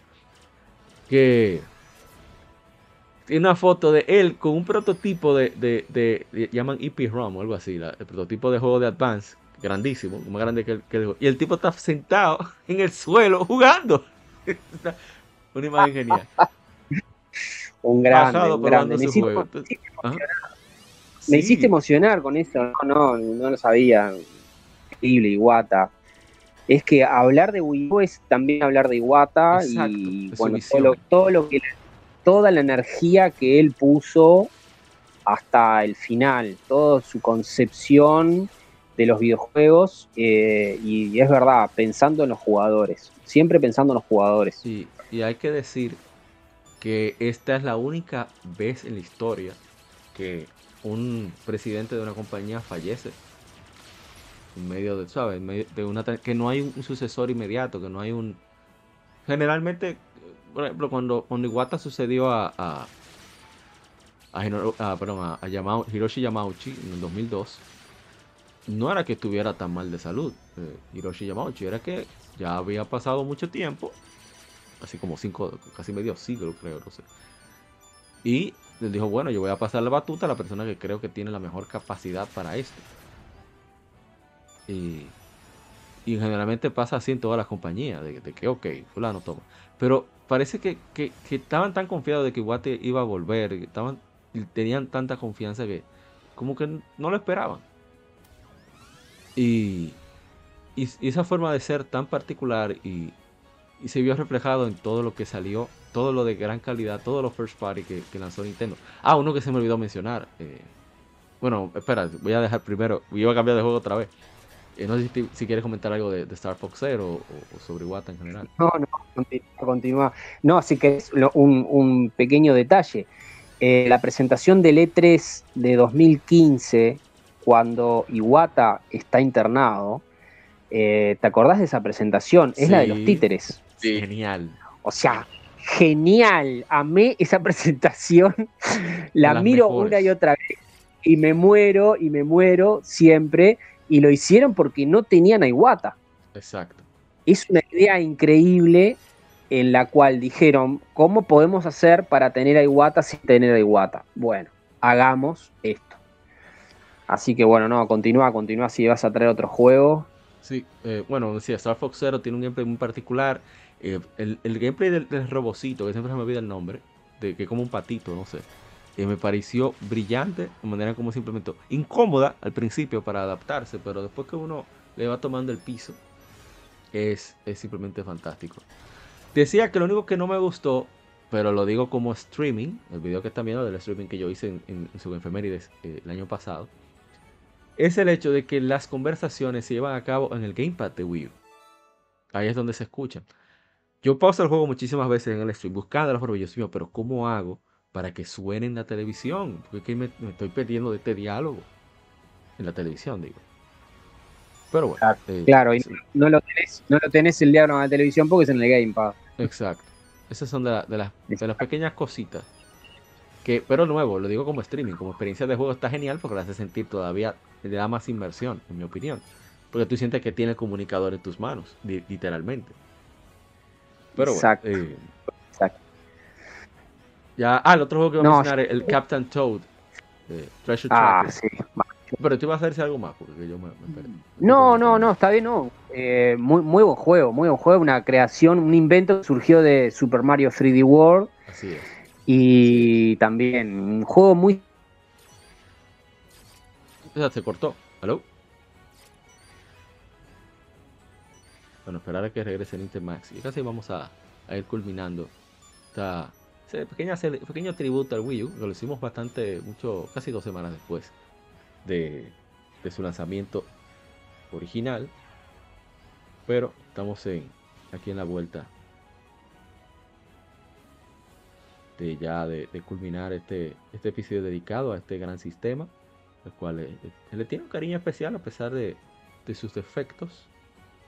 Eh, muchos juegos buenos, la manera de la accesibilidad a, tantas a tantos juegos clásicos, juegos únicos, experiencias muy, muy, muy particulares de este sistema.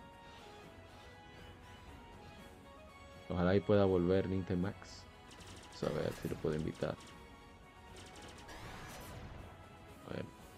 Ah, ya pudo entrar, por fin. Sí. Ahora estoy de nuevo. sí, sí, sí. No, ya casi estamos culminando, así no te preocupes. Ya no pasa nada. No, si querés, yo te quería hacer una pregunta porque me, surge también eh, pensando qué juego le hubiera faltado a Wii U, que quizás le hubieran faltado muchos, pero yo siempre pensé que le faltó un buen RPG. No sé qué piensas tú al respecto, porque tú, los japoneses tuvieron Dragon Quest 10 para Wii U, que no salió de Japón, pero yo creo que le hubiera faltado un buen Dragon Quest como para decir, tiene un catálogo completo, este, que creo que no lo tiene porque me parece que le, faltó un buen RPG. Eh, tiene, tiene algunos, pero me parece que le faltó un, buen RPG. No sé qué pensás tú al respecto. por ejemplo, yo creo que el Wii hubiera sido el sistema perfecto para un Fire Emblem. para un Golden Sun. Creo que hubiera quedado súper genial. Aunque yo entiendo que Fire Emblem ya estaba teniendo sus dificultades con tratando de primero la primera entrega de 3DS, para la redundancia, tratar de sobrevivir, eh, mantenerse, porque tenía sus problemas. Pero considero que un jueguito que se hubiera hubiera caído súper bien en, en, Wii U, hubiera ayudado bastante precisamente con esa popularidad que estaba, la fuerza que estaba tomando la saga. De nuevo, pero comprendo que con la división de talentos es muy difícil. ellos mismos estaban trabajando también en, ese spin-off, que eh, crossover de, de Persona, de Shin Megami Tensei con Fire Emblem. Dios mío, me olvidó el nombre. ah, eh, em, ah, no me sale. sí. No, no, yo me perdí. Sí, creo que no te preocupes. Eso hubiera, habría, habría ayudado mucho en ese aspecto. En Japón, por ejemplo, salieron unos remasters de Yakuza 1 y Yakuza 2 en un mismo disco. Pero el público no respondió, por eso Sega soltó eso inmediatamente. Bueno, no, iban, un poco a, volverse locos. Y no sé, yo pienso que habían ciertas y estos, estos jueguitos, por ejemplo, más, más elementos de oferta, hubiera caído bastante bien, porque eso puede incentivar a cierto punto. Y porque lo que resulta es, y es algo que, que duele a veces aceptar, a mí por ejemplo con el Vita me, fue que lo aprendí.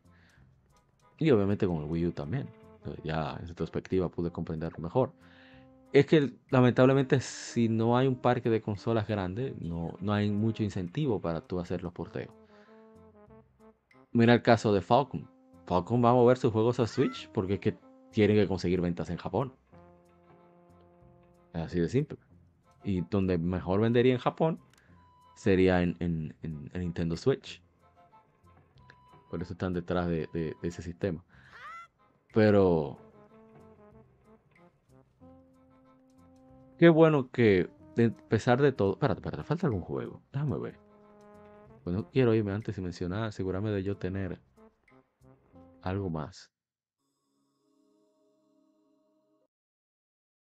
¿Vos decís algún exclusivo que haya quedado en Wii U? Sí, estoy, pensando que algo no. Eh, bueno, el, el, Paper Mario Color Splash. Ese era que yo estaba pensando. Ese, es lindísimo juego, está buenísimo. Yo quedé sorprendido, muy gratamente sorprendido por los visuales que tiene, la música que tiene.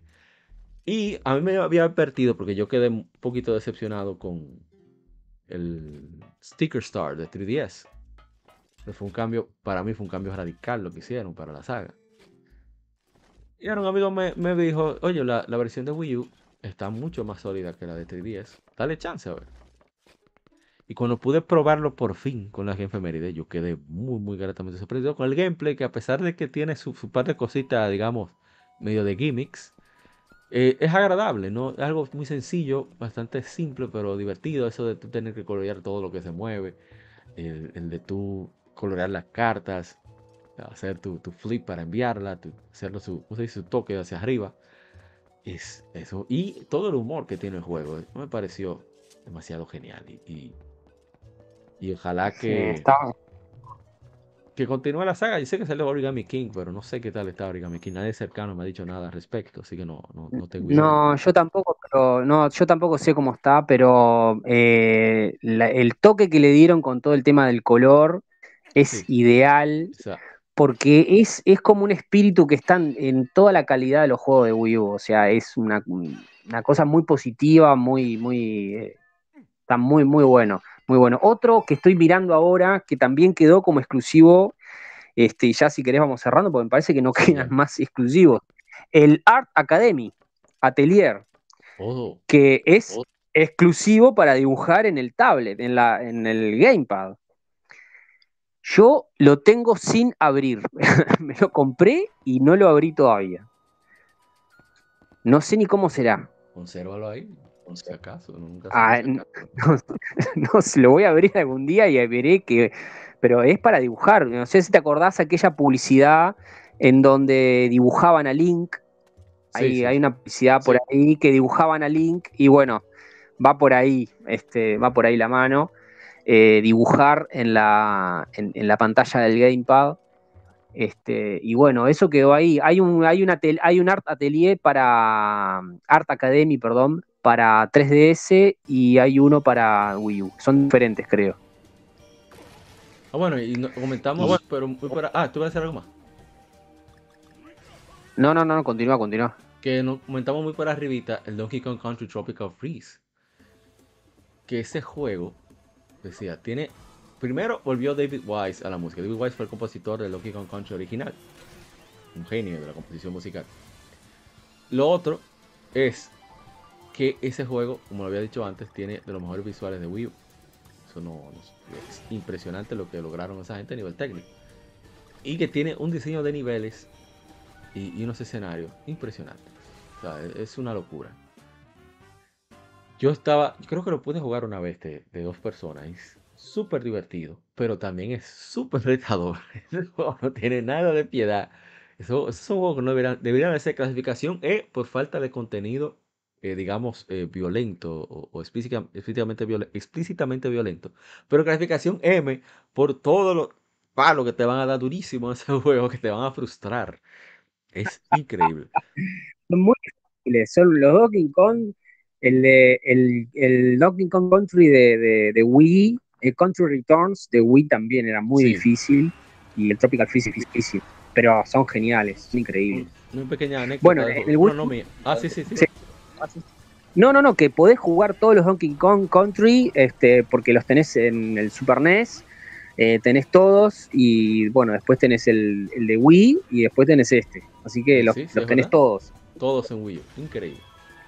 Ah, decía que una anécdota es que quienes pidieron hacer este juego no fue generalmente Nintendo que le dice a, los estudios, miren, eh, necesito que hagan tal juego, que trabajen tal franquicia.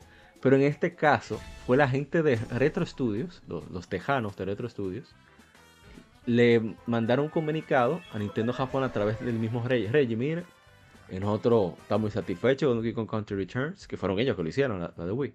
Nosotros queremos hacer la Tropical Freeze, queremos hacer otro y no, tenemos nada que hacer. ¿Qué usted dice?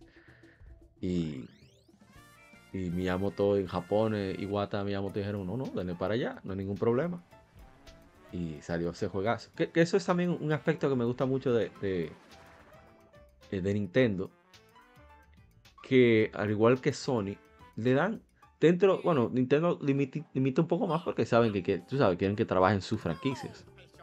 Por razones lógicas, venden más que el carajo, yo hiciera lo mismo también.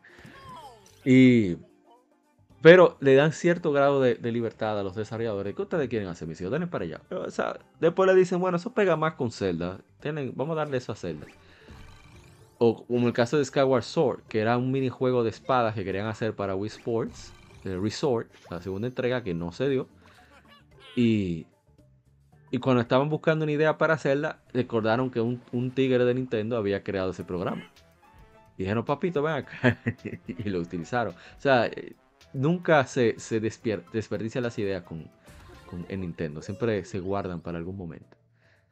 Eso es un, aspecto sorprendente. Y, y miren cómo. O, también el deseo de, de, hacer juegos. Porque miren cómo también Next Level Games, que hicieron los Super Mario Strikers, terminaron haciendo los dos últimos Luigi's Mansion.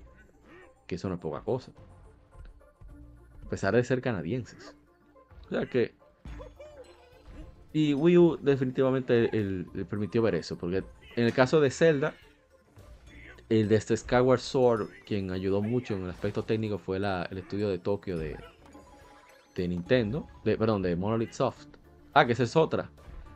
Eh, comenzó la mudanza de Nintendo a Tokio. Nintendo siempre ha estado en Kioto, pero ellos comenzaron a abrir oficinas importantes en, Tokio para el desarrollo. Por ejemplo, Mario, Mario Odyssey de Switch se hizo en, Tokio en su gran parte. Estoy hablando mucho de disparate, así que ¿qué pasa cuando voy a cerrar? Vamos a. Es el podcast. sí, sí, sí. Vamos a ya cerrar con a ver, estoy buscando a ver una imagen. Mira, parece que no lo tengo aquí. Ah, mira, está Mario. Recordar que, de nuevo, el Wii U fue la última consola de, Iwata. Aunque el, Switch prácticamente es el espíritu de Iwata. Por eso, por eso el éxito que tiene. La filosofía de Iwata encarnada, digamos. Y, fue gracias a, Wii U, de, ahí, aprendieron todas las lecciones. Y aparte de eso, es recordar la famosa frase de Iwata que dijo en su primer, uno de sus primeros E3. En mi carta de presentación, soy un presidente. En mi mente soy un diseñador, un desarrollador de videojuegos, pero en mi corazón yo soy un jugador. No hay que olvidar eso, que Wii U fue uno de los sistemas que encarnó perfectamente ese, esa forma de jugar diferente. Pensado primero en jugar y, aunque tuvo funciones multimedia, tuvo YouTube, tuvo Hulu, tuvo Netflix. por cierto, un amigo donde más le gustaba Netflix era en el Wii U, por la manera en que tú puedes tener mayor precisión en lo que se va a desplegar.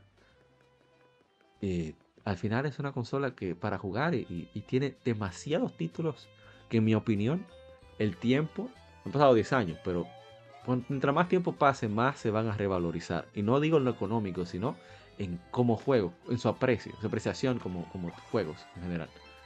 Y, bueno, no sé si quiere decir algo, Nintemax, yo me he robado todo, todo el espacio. No, por favor. Y bueno, eh, yo siento que pasó muy rápido el, cese del mantenimiento, eh, fue como una muerte lenta y anunciada, la fueron abandonando y es una lástima, pero bueno, es entendible que llegado el momento, visto del éxito de Switch, ah, ya está, cerraron el capítulo de Wii U, había que cerrarlo y para dar vuelta a la página hubo que ser necesaria una revolución verdadera como lo fue Switch, porque fue un capítulo que, como te decía hoy, los directivos de Nintendo poco han hablado al respecto, pero bueno, es una consola que como su creador, eh, Iwata, es muy emotiva. Los, los, que seguimos jugando Wii U y los que la defendemos y hablamos de Wii U todo el tiempo, creo que ponemos como la emoción por, delante, ¿no? O sea, como que ponemos eh, esto de que hablar con el corazón. Es una consola muy querida por muy pocos, pero esos pocos llenan bastante. Así que bueno, es así. Bueno, Max, para que recuerdes tus. Bueno, déjame yo. No, no tengo nada que decir. Si ustedes ven un Wii U por ahí, a buen precio, no se lleven de que tiene de que pocos juegos. Es verdad que no tiene todos los juegos del mundo, pero créanme que los que tiene dan y para mucho. Parte de toda la accesibilidad a, otros juegos eh, que hay por ahí de otras generaciones y la compatibilidad con Wii. O sea, es un, es un aparato demasiado completo. Y bueno, Intermax, tus redes sociales y el blog. Bueno, bueno, eh, escribo de vez en cuando en nintenmax.wordpress.com. Ahí, bueno, hacemos análisis y reflexiones, tratamos de profundizar en algunas cosas. No es un sitio en donde encontremos noticias de actualidad, sino más bien un sitio donde encontremos reflexiones de este tipo, ¿no? De, bueno, ¿qué pasó? O eh, alguna idea en torno a alguna consola o algún videojuego. Y bueno, en Twitter eh, estoy muy activo, ahí arroba gmamatas. Eh, bueno, tratando de, desintoxicarme a veces porque, bueno, las redes sociales están, muy intensas últimamente. Demasiado. Pero bueno, ahí, estamos. Tratando de, mantenerme al día con las cosas. Y con amigos, por supuesto, también. Claro, eso es lo más importante. Uno poder aprender a lidiar con, no a lidiar con la negatividad, sino uno sacarse ese tiempo para filtrar, buscar, para, resaltar lo que a uno le interesa, que sea lo que más le aparezca a uno. Y así uno evita malos ratos, porque realmente, eh, como decimos aquí, la vida no tapa eso. la vida es demasiado corta para uno estar eh, tratando de, de, llevar todo lo que sucede. Hay que sacar su tiempo para, para uno ver lo que, primero lo que a uno le interesa y segundo para compartir con las personas que con, con intereses afines. Claro, es bueno ver las, opiniones disidentes, las opiniones distintas también, pero rayos, uno tampoco tiene tiempo para verlo todo. Así que, bueno, en fin. De nuevo, Exactamente. muchísimas gracias por, el tiempo. Eh, tuvimos varios problemitas, varios obstáculos para arrancar esta transmisión, pero gracias por tu paciencia, gracias por aceptar nuevamente la invitación. Eh, ha sido realmente genial tenerte aquí nuevamente, celebrando esta década de, de, Nintendo Wii U. de esa consola tan, tan especial, tan, ¿cómo se dice? Tan comprendida, pero al final tan querida también. Así que de nuevo, mil gracias. Gracias a vos y bueno, un saludo enorme, un abrazo a toda la comunidad caribeña, que sé que mucha gente que estás ahí alrededor tuyo. Y gracias a vos también he conocido otras personas y otras, he tenido otros vínculos, otros podcasts y, otras cuentas que, que también te siguen y te quieren mucho, así que bueno, gracias también por todo eso que generás este, que sabes que te sigo y me gusta mucho todo lo que, lo que haces y lo que, lo que trabajás, te lo reconozco a diario. Así que bueno, gracias por todo eso también a vos. Y bueno, eh, nos estamos viendo y nos estamos encontrando y para seguir hablando de estas cosas. Muchísimas gracias, Intermax. Significa más de lo que te imaginas. Sí. Bueno, nos veremos, seguiremos viendo. Sobre el concurso de aniversario, eh, y estoy pensando incluso bajar un poco las reglas, a ver si entre más personas, o simplemente las personas que han participado, compartir el premio entre ellos y ya, porque tampoco vamos a volvernos locos. Es cierto que sí están un poco restrictivas las preguntas, pero la idea era precisamente premiar a las personas que, nos han acompañado siempre, de tanto tiempo. O, que estamos Está bueno el desafío. Está bueno el desafío, ¿eh? está bien, hay que darle. Ah, aunque por cierto, eh, una de las cosas que cambia es que ahora se pueden cambiar las respuestas. En caso de que quieras verificar o algo así, no, no va a haber ningún inconveniente con, con, eso. de nuevo, mil gracias, Nitemax. Max gracias a, a, ti que estás escuchando este podcast, ya sea en vivo a través de YouTube, en diferido o en las diferentes plataformas de podcast como Spotify, Apple Podcast Tuning, Spotify, etcétera, etcétera y será hasta la próxima ocasión. Nintemax, nos seguiremos, seguiremos escribiendo por las diferentes redes sociales. A ver si algún día o tú, vienes a tomar calor en, el verano, de, bueno, aquí siempre verano, o yo bajo para allá a tomar invierno en el verano de aquí. algún ¿Cómo no? O nos encontramos en el medio. También, ¿por qué no? Así que de nuevo, cuídate mucho. Saludos a tu heredero y a tu jefa. ya están todos durmiendo por acá, así que. Dios mío, lo van a matar por culpa mía, Dios mío. Bueno, eh, Te mando un abrazo enorme. Igualmente, hermano. Pueden seguirnos en Gamer RD, todas las redes sociales, para seguir con las efemérides, informaciones de juegos que están de aniversario, entre otras cosas que publicamos. Así que nos vemos hasta la próxima. Recuerden cuidarse mucho y que siga el vicio. Bye bye, hasta la próxima.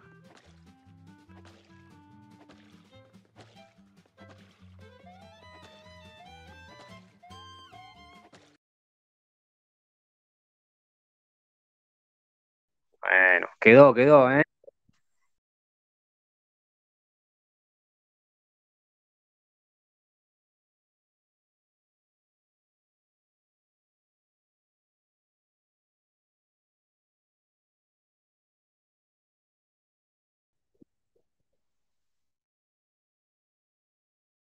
Somos Legión, somos gamers. Legión Gamer Podcast, el gaming nos une un podcast diferente para gamers únicos, noticias interesantes, historia del gaming y mucho más para mantenerte al tanto del actual como del pasado. Porque todos jugamos, el gaming nos une. Estamos disponibles en iTunes, TuneIn, Spotify, iTunes y demás plataformas de audio. Perfecto para escucharnos mientras subes niveles, buscas un objeto específico y practicas para dominar esta jugada devastadora. Recuerda seguirnos en Facebook, Twitter e Instagram como Legión Gamer RD para que compartas con nosotros y seas parte de la legión de gamers únicos. Gracias por escucharnos y te esperamos para el próximo episodio.